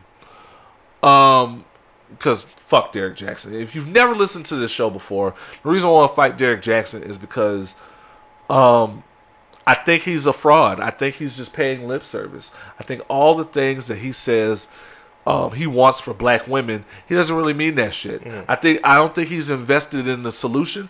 I think he's invested in keeping it and keeping the problems going and keeping us fighting about them because that's how he sells books. That's how he gets views. You don't get views out of out of the solution. You get views out of keeping the problem going. Exactly. It's just like medicine in America Exactly. there's always going to be more profit in the suffering. Um, I think so. Yeah, I think he's a fake. I think he's a phony. I think he's a whole bitch. Um, there's a second person whose ass I want to beat. This week, I got into it with a uh, someone on social media about how I feel like college, uh, like I said before, how I think college is a money pit. Um, it was a young lady. I was respectful. I didn't call her out her name. She disrespected me a little bit and condescended and was a little dismissive of me. Uh, so I did clap back. Nowhere, nowhere in this argument did it have anything to do with the fact that she was a woman. It had to, it had to do with the fact that she insulted me. Um, I don't care if you have a differing opinion, but if you can't get your opinion off without insulting me and I ain't do shit to you, we're gonna have a problem. And some nigga eventually, because the internet is the internet, jumps in the conversation and says male fragility.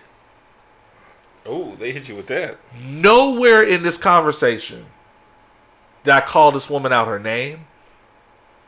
I it- doesn't have to do with the fact that she's a woman. It has to do with the fact that um, she was advocating for the class divide. Everybody who knows me and knows the amount of work that I do as it pertains to the protection of black women in this country and for him to jump his pussy pandering ass on the on the line and say male fragility. If I ever see this nigga on the street, I'm gonna, beat the living unholy fuck out of him. Damn. I remember his name and everything. I'm not gonna put it out there on this on this on this platform, but Um, it should be known. If I ever see that nigga, I don't have a problem with the woman I disagreed with. I don't have a problem with the woman whose post it was originally, who I also disagreed with. Not at all. Um, because we're just in a different class, and they're talking about things that I'm clearly not talking about. But the but the dude who wanted to capitalize off of that moment and gender something that had nothing to do with gender, I'm gonna beat the living shit out of, out of you. Real talk. I'm gonna beat the living fuck out of you, and don't ever question what I and don't ever question me for for uh, my feelings on the protection of black women. Don't ever don't ever question my advocacy in this in this community. Everybody knows me. Everybody knows what I do. Don't ever question me in your life. Bars. I'll beat the shit out of you. Bars. Um. So yeah, ten minutes wouldn't take me ten minutes. Damn. He he looked like he can't fight. I'm not gonna put his name out there, but anybody with that last name can't fight. Um. Oh oh yeah, we had a we had a submission from Euphonic, Okay. uh, a, a friend of the show. He's been quarantining. Never made it to China, did he? Um, his recruiter is is they're they're, they're staying in touch, but there's another outbreak going on over there. Yeah. um, where he's supposed to be leaving sooner than later, but they actually have a timeline for this one. That, so That's if they, you know, don't permanently ban people from Texas. You know, you know, New York has banned incoming flights from Texas. no, Like, like legit. I, I saw that shit yesterday. I'm so upset too, because I really want this shit to die down so I could go, nope. so I could go in September for my birthday. Um, I miss Brooklyn so bad. But guess what? New York imposes travel restrictions on visitors from Texas. That's some bullshit. I'm so mad. man. They lumped us into the same class as Detroit and Florida. We were on a travel ban, man. Get the fuck. I'm so mad. But here, well, actually, it may not be bad. If you travel to New York, you have to quarantine for 14 days. I could do that. I could do that. Yeah. Uh, The, the idea is for me to be there for two weeks anyway. Yeah. I can do that. That's if they let you in, though. Yeah, if they let me in, I can do that, and then you know I can. I, yeah, that's fine.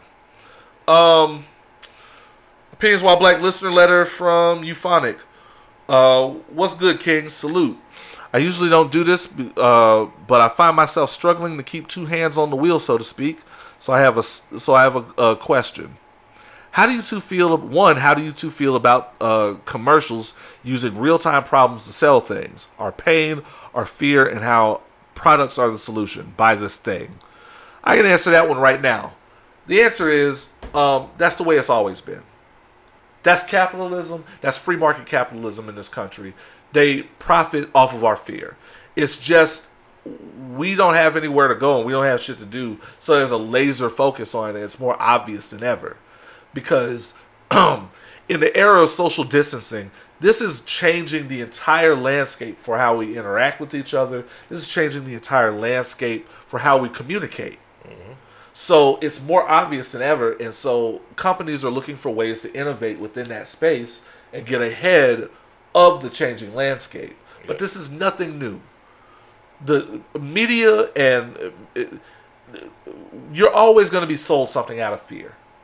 I see it on Kickstarter. I, I love perusing Kickstarter and Indiegogo.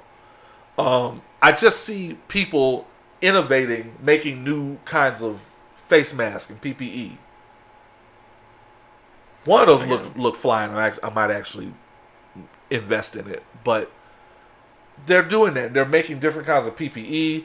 Etsy has um, Etsy has a bunch of different uh, fa- handmade face masks Yep. with different designs on them. Um, this is changing the entire landscape, and people are just working with it. I, I'm never gonna I'm never gonna be mad at a company for uh, trying to stay in the business of making money, and also these companies that want to get super black and have all these uh, anti-racism uh, uh, qualifications now. Be not mistaken. They're not doing this because they care. They're doing this because it is a business's job to stay profitable and to stay far away from legal blowback. Yes. That's all they're doing. That's it. And so when you see these things, you see it everywhere now. You see it on you see it on the streaming services on Netflix. They'll say we got some black shit for you now. there's there's an actual Black Lives Matter category. So, just as an experiment, uh, I think it was like last week, a couple weeks ago, I created my well, it wasn't an experiment. I created my own profile on our Netflix account Okay. because my wife is going crazy watching shit and fucking up the algorithm. Okay. Now, without me having viewed a single thing under this profile, Okay. everything on that front page was it was black. Everything was black to the point where I see a lot of black shit. to the point where Spencer Confidential, which I think stars Marky Mark, Marky or whatever, Mark. they didn't have his photo on there. They had Winston Duke's Winston photo, Duke. and I was like, "That's interesting." Uncut Gems has KG on there. Right, Uncut Gems has Kevin Garnett on there, and when I switch back to my to my wife's account, which has more, you know, she obviously has some some algorithm shit kicking in there. The same, the very same programming had different photos on there, and I just thought that that was pretty uh, not not unexpected, but I I I fully understood I where it was coming from. Technically, this is technically what we wanted. Right. We're we're we're profitable. We're profitable. See. Oh, That- the new Spike joint, the Oh. Black Lives Matter collection. Yes. Okay. It's from the Black Lives Matter. Have you watched the new Spike joint? I have not. Okay. Um. Uh, he has another part to this. Uh, two. How are you guys handling the beginnings of this dystopian novel? Well, I was born black. I was when born the- black, That's when the novel began. That's so yeah. Uh, it, we we we were born in dystopia. This is this is just the the, the those mid seasons where the, where the, they switch showrunners and they're just trying shit. This is this is definitely the sweep season right now. This is definitely they're definitely going for ratings right now. Um, They wrote murder hornets into the shit, and then you ain't heard from and then you ain't heard from them again. They just wrote them off. And you know, this weekend was supposed we were supposed to have the Saharan dust cloud. the dust cloud was supposed to randomly show up, and they Yeah. just wrote that out. Well, the, you know, the rain came through. They Oh, yeah, they hit that's the wrong button for the Truman Show, and it got it gave us rain. Right.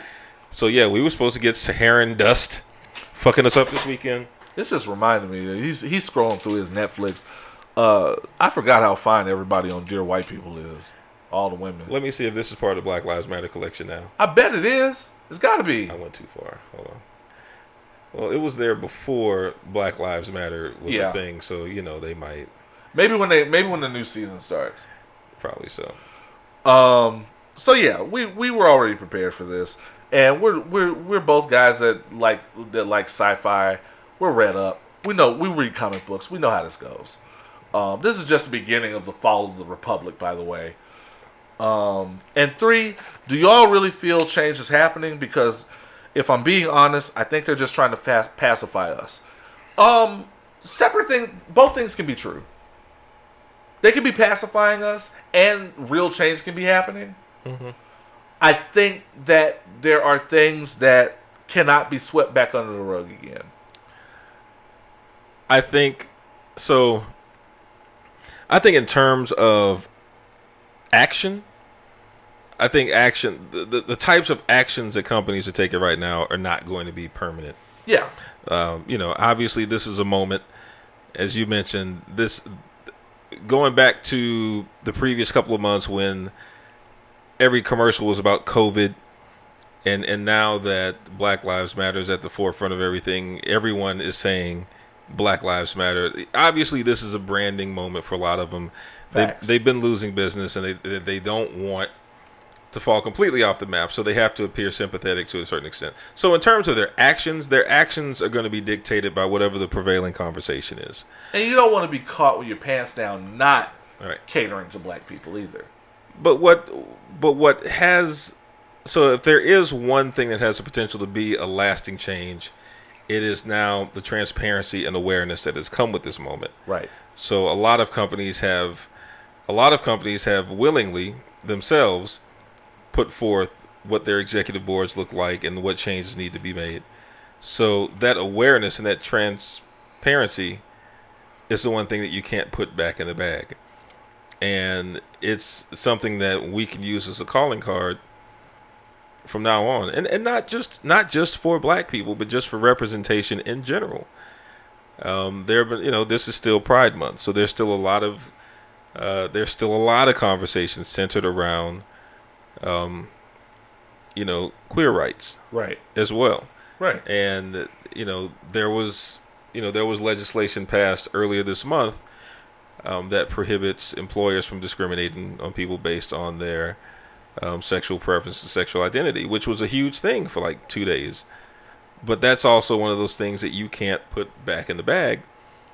Um, so yeah, the, you know, the, my short answer to your question is, it's yes to no. The awareness and the transparency is out there now. Right. But as far as a lasting action, you know, that that remains to be seen. If if there was some type of huge natural disaster next week, all the branding would point towards that. Exactly. And, you know, Facts. so it, it goes wherever the wherever the the overall conversation goes. And that's just how capitalism and commerce works. I need Um, to catch up on Narcos. I, I'm gonna try again with Narcos, man. It, it, it, it I, I watched the first couple episodes a while, a long while back, and just it, it, it, it, it, it, it didn't curl all the way for me. Yeah. Um, I'll try it again. I got a few things I'm gonna try. Um, uh, I've been making use of all of the streaming services. Um, it's time for the top three STFUs. Oh yeah. Who are the top three people in America that need to shut the fuck up? Uh, we have a runner up this week. Uh, ladies and gentlemen, our runner up just barely didn't make the cut. Uh, Mr. Kasseem Dean, aka Swizz Beatz. Swiss weeks. Uh, Swizz Beatz out here just talking shit about Drake. Call Drake a pussy. Okay. Um, and it, it- I, don't, I I still don't understand why exactly he called Drake a pussy. He he was talking to Busta Rhymes on live, and it, it- the the short version is there's a there's a song out there that got leaked out there that was uh uh J Dilla beat with uh Drake and Busta Rhymes on it. It's actually pretty good. It's called Stay Down. We'll probably hear it on one of these little B side compilations he likes to do. Um, and Bus was talking about why this didn't get rotation or why this didn't make it to the It, ne- air. it never got released. Never got released. It's Which- actually a pretty good song. Which happens all the time. all the time, every day. Every album that is ever made has music that has not been released. Exactly. Um, we know this because Drake has gotten real good at dropping little B side compilations now. Um, and basically, Bus Bus Busta Rhymes was really trying not to have have smoke about it. He was just explaining that this is something that happens. Yep. Swizz Beatz had to go the extra mile and call Drake a pussy. Yeah. For not releasing the song. And I'm pretty sure J. Prince was on the phone 10 minutes later. You saw Busta Rhymes' face. Busta Rhymes turned away like, oh. I ain't in that. Hey, man. You got to handle that shit by What's- yourself. What's the weather like today?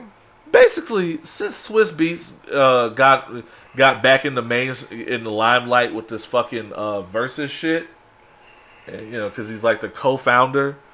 Um, he's been saying a lot of stupid shit that nobody asked him for. A lot. He told Janet Jackson, talk about Janet Jackson doesn't have the the catalog to do a versus. Man, what the fuck is wrong with you, man? Um, stay dealing with your blended family and shut the fuck up. Just stop. Um, number three, B Simone. B Simone swears she is just slouching towards that nine to five that she doesn't want that she doesn't want so badly. Um, B Simone basically said, um, basically, uh, basically B Simone said some uh, transphobic shit on an age-old episode of Horrible Decisions. I'm so mad that she got Mandy and Weezy caught up in this. Um, she called the LGBT community the lettuce, bacon, tomato community. Wow. That's wild. That's wild just by itself. Oh, man. Um, not only that, she referred to her best one of her best friends as a tranny. We don't say that anymore. We don't say that anymore. That's derogatory. And uh, apparently nobody told her. Now, horrible. Now, Mandy and Weezy from Horrible Decisions, shout out to them, kind of went under fire a little bit for it, but this was you have to understand they're in episode like they're they're one of these sex positive podcasts, and they're very they're in episode like one seventy something. This was episode six. Oh shit. So this was years ago, and they they have been very vocal about their about their views and about their understanding of uh, what it is to be transgender evolving. Right.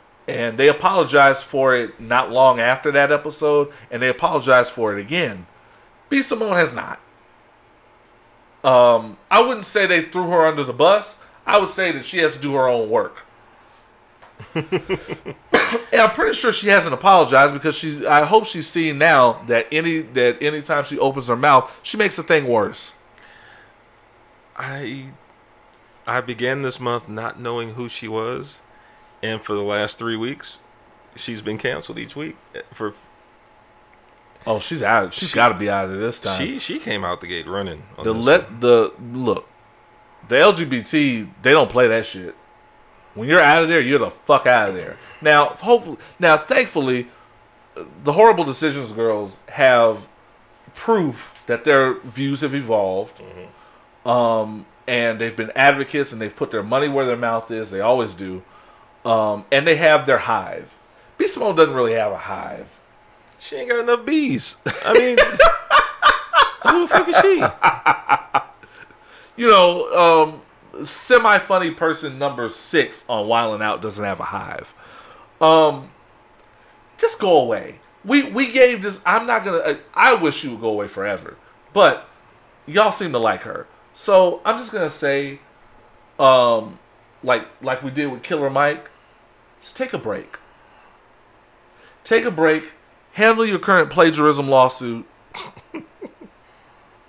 uh, go away. Stay quiet for a while. Come back with some new content. Come back on the new season of Wild and Out. And maybe once you do the work and actually convey that you understand what it is to be a trans person and that your and that your thoughts and views aren't stuck in 2008, maybe people will forgive you. Until then, Yeah, shut the fuck up. please. Uh, number two, Anthony Mackie. Really? Well, Anthony Mackie's kind of a weirdo. He's always been kind of a weirdo. Yeah. So recently, Anthony Mackie was talking about diversity in the Marvel Universe and diversity in movies. Um, he so he was talking about uh, diversity as it relates to the Marvel brand. Quote: We've had one producer. His name was Nate Moore. One black producer. One black producer. His name was Nate Moore. I love that. I love that we're we're capitalizing black in the articles now. um, he produced Black Panther, but then when you do Black Panther, you have a black director, black producer, a black costume designer, a black stunt choreographer, and I'm like, that's more racist than anything else. Because if you can only hire the black people for the black movie, are you saying they're not good enough when you have a mostly white cast? Hey, I have a question.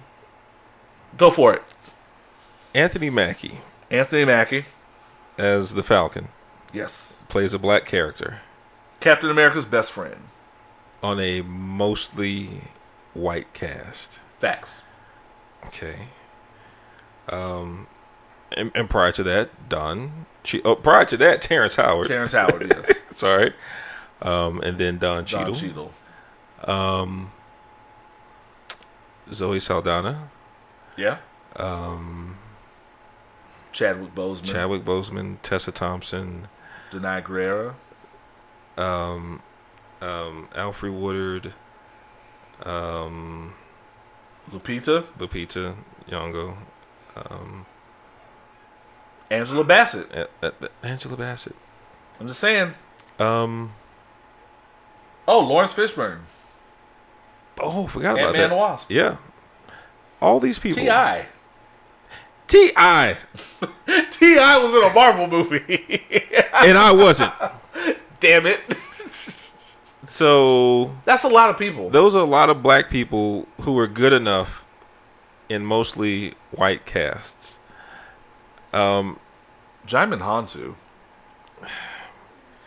and, and and this is this is this is this is poor timing for Anthony Mackie because um, Kevin Feige has stood up in front of people.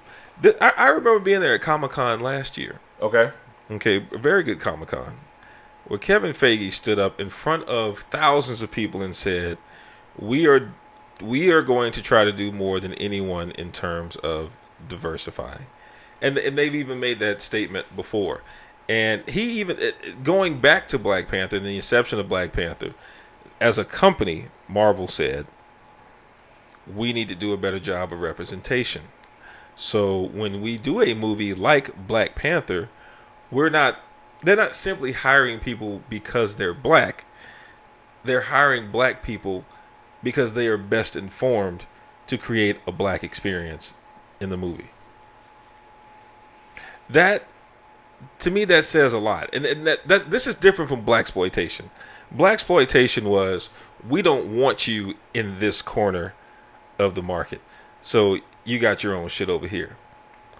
When Black Panther came out at the time, it was like the highest grossing Marvel movie, Yep. period. Yep. So this isn't this is not them trying to corner black people. This is them putting black people into the mainstream and saying it is possible for us to create a, a, a full production featuring the people who are best suited to tell the story. So you telling me that there are any any white costume designers out there that could do a better job than Ruth E. Carter? No. No. No. She she does this. So th- th- it's very short-sighted of him to say some shit like that. And again, when Kevin Feige stood in front of the world last year and said, "So not only are we doing this, when we do Shang-Chi and the Legend of the Ten Rings, we're going to have a predominantly Asian cast and crew because we want to create." And think about this, y'all. Mahershala Ali is playing Blade. Yes. Think about this, y'all. One group that has been more underserved in terms of representation on the screen and probably treated almost as bad as black people is the Asian community. Asians. So being very sensitive to that, shout out to Scarlett Johansson, being very sensitive to that, you know, they're doing the same thing there. When the when whenever the Eternals movie comes out, um, it's supposed to come out this November. Now is next year Brian Tyree Henry. not only that, not only are they uh, not only are they looking at diversity on um, ethnicity basis, but um, they are going to have differently abled people. They, they're going to have a deaf woman in that movie. They're going to have openly queer people in that movie, not just playing queer roles, but openly queer people Right. in in the movie as well. They they are trying to be as some people look at it as pigeonholing and forcing people into something, but I'm like, this is what the fuck we want. This is what we asked Anthony for. dumbass Mackie, bro. Such Look. a fucking weirdo. Anthony Mackie. When they announced you as the Falcon, I was like, uh, we really we we we don't. But you know what? I like what you did, man. I let you make it. I We're let you make keep. it. We, we wanted you to keep a job. You were in white ass Captain America, man. This guy's this guy's a hero. His real name's Clarence, Like, sh- and Clarence lives at home with both parents. like, shut your ass up, man. And Clarence's parents have a real good marriage. This guy don't want to keep a job. He's shook. Cause ain't no such things as halfway crooks. I'm sorry. I'm sorry. I love that part in Eight Mile. I'm sorry. I'm sorry. I actually enjoyed Eight Mile. um, yeah. Shut the fuck up, bro. Stop. Just you. He, he's always a fucking weirdo. That's what. That's why. That's. Ugh. Ugh. don't come at Marvel on it, dude. Yeah, like, the- do of, of all of all, don't don't come at, and not just because they they cut your checks, Don't but like, shit where you live. but like they they are very clearly, they are very clearly doing. You don't want to. You you want you you want that part of the fandom on your side. yeah. Because Altered Carbon ain't gonna cut it. They're doing they're doing everything that you trying to accuse other people of doing. Dude. Real talk. Just Do some research. Um, watch the- your watch your own movies. Sorry, go ahead. real talk. And the number one person who needs to shut the fuck up is Stephen A. Smith, It's a hard thing to do, man. the the the the richest forehead in Black Hollywood. um, basically, Stephen A. Smith. Um, I think we had a. I, I think we had a little bit of that quote. Stephen A. Smith was uh, on First Take uh, basically his his sounding board for all the silly shit he thinks. Um, and they were talking about the fact that Colin Kaepernick is Colin Kaepernick is actually being courted uh, by many NFL teams for a job for a tryout.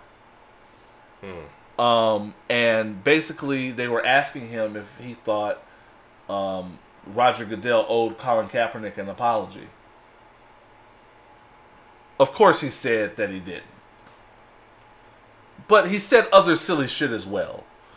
Um, what I would like to see people asking Roger Goodell for instead of just taking a knee or engaging in symbolic gestures, how about rallying a slew of owners to go up on Capitol Hill to push for federal legislation in combination with the lobbyists?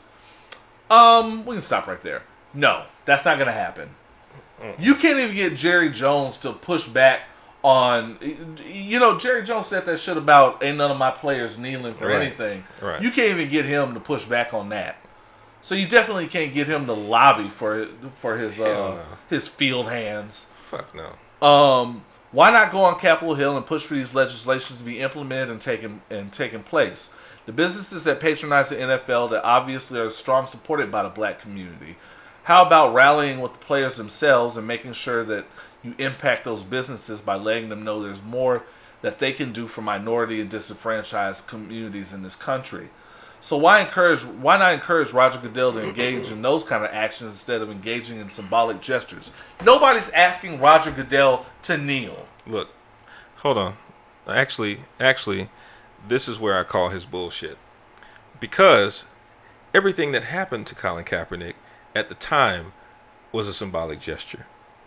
The the act of counter protest that the NFL imposed on him was a symbolic gesture. The biggest and most expensive symbolic gesture, y'all might not remember this. Y'all remember that time that Mike Pence flew to a game. Mike Pence flew to a game specifically so he could make a demonstration of when Colin Kaepernick kneels, I'm going to leave the game. People forget about that shit. He specifically flew to a game and said, if he kneels, I'm going to walk right out. And as soon as he knelt and the cameras turned on him, Mike Pence turned up and walked away. That shit cost U.S. taxpayers $325,000 for Mike Pence to put on a performative display, to put on a symbolic gesture. So, absolutely, Stephen A needs to shut his whole eight head up with that shit because this began with a symbolic gesture. Right. And it is only right that you, as as the person who needs to own up to this shit, you need to set off the reformation of this with a symbolic gesture by saying, you know what? You were right. I was wrong. I fucked up. Because he he he tap danced around it. Cause in that little stupid ass infomercial that Roger Goodell did, he said we should have listened to our players. Nigga, you should have listened to Should've Colin listened to Kaepernick. Colin Kaepernick. You probably can't. You probably. You probably because of an NDA. You probably can't say his name. But that's where it begins. and and Smith said a bunch of other silly shit talking about. Well, I don't think he should get a job. I think he should get a tryout. I don't think just because he's black and whatever happened is he should go out there and just have a job. Nobody's asking for that. Nope. Nobody's saying that. Nobody's asking for that. Nobody's asking for Roger Goodell to kneel. They're asking him to be held accountable because that's what happens when you're in charge. Admit that you were wrong. Even if you didn't do it, you're in charge and it happened on your watch.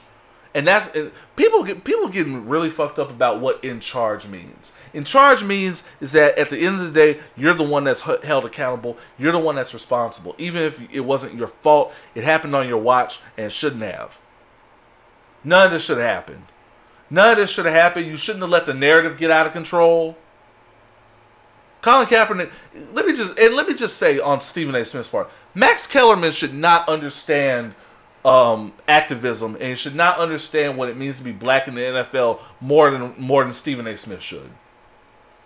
There's too there's too much forehead for him to have so few brains in there. Damn.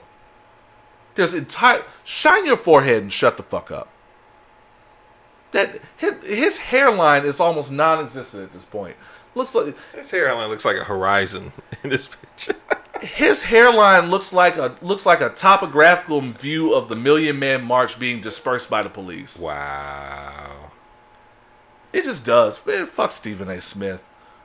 And and and and he he's getting paid. He is the biggest prostitute ever in sports entertainment. He's getting paid millions of dollars to to suck sports entertainment's dick. That's what ESPN does, and he is and he is at the forefront. Remember the best man when it's brought out all the strippers? Yes. And and Candy was the flagship stripper. Stephen A. Smith is the Candy Wow. Damn. of the of, of of of sports entertainment. He is the candy of the racist of, of the racist infrastructure of sports entertainment of ESPN. That's why they're a fucking joke now. I'm surprised anybody was watching First Take to hear him say this silly shit. I don't think anyone was really watching it. Max Kellerman is officially is officially the most woke motherfucker on ESPN who employs Cari Champion, uh, Stephen A. Smith, and Jemele Hill. A white man, last name Kellerman, is more woke than you. Fuck yourself. Go fuck yourself. No KY. D. Randle, did we do a podcast? Uh, we certainly did. we did the shit out of a podcast. Man, y'all better be grateful for these two hour podcasts Shit. on a Sunday when we're just kind of day drinking anyway. Man, this has been a great month. Team Oz, I thank you. I bless you. Um, your support in these matters is uh, so is so appreciated. Um, I feel the support more now going into this is this is a, the start of our third year Man. of Opinions While Black. We just celebrated a, a anniversary. We've been doing this for two years, and the, the, the support and the love has only gone upward. And we love and adore you guys for it. Y'all are the most supportive motherfuckers on the planet. Um, I I love doing this project more than I've loved doing any project aside from like the comic in a very long time. Uh, this keeps me together, and this keeps me in the world but not of it. um, and I and I I got a I, I got a, a great friend out of the situation that I love doing this shit with. Yeah, man. Um, and who is basically family, and uh, I just I thank everybody involved for it, man. I, I I I don't know what I'd be doing if I wasn't podcasting right now.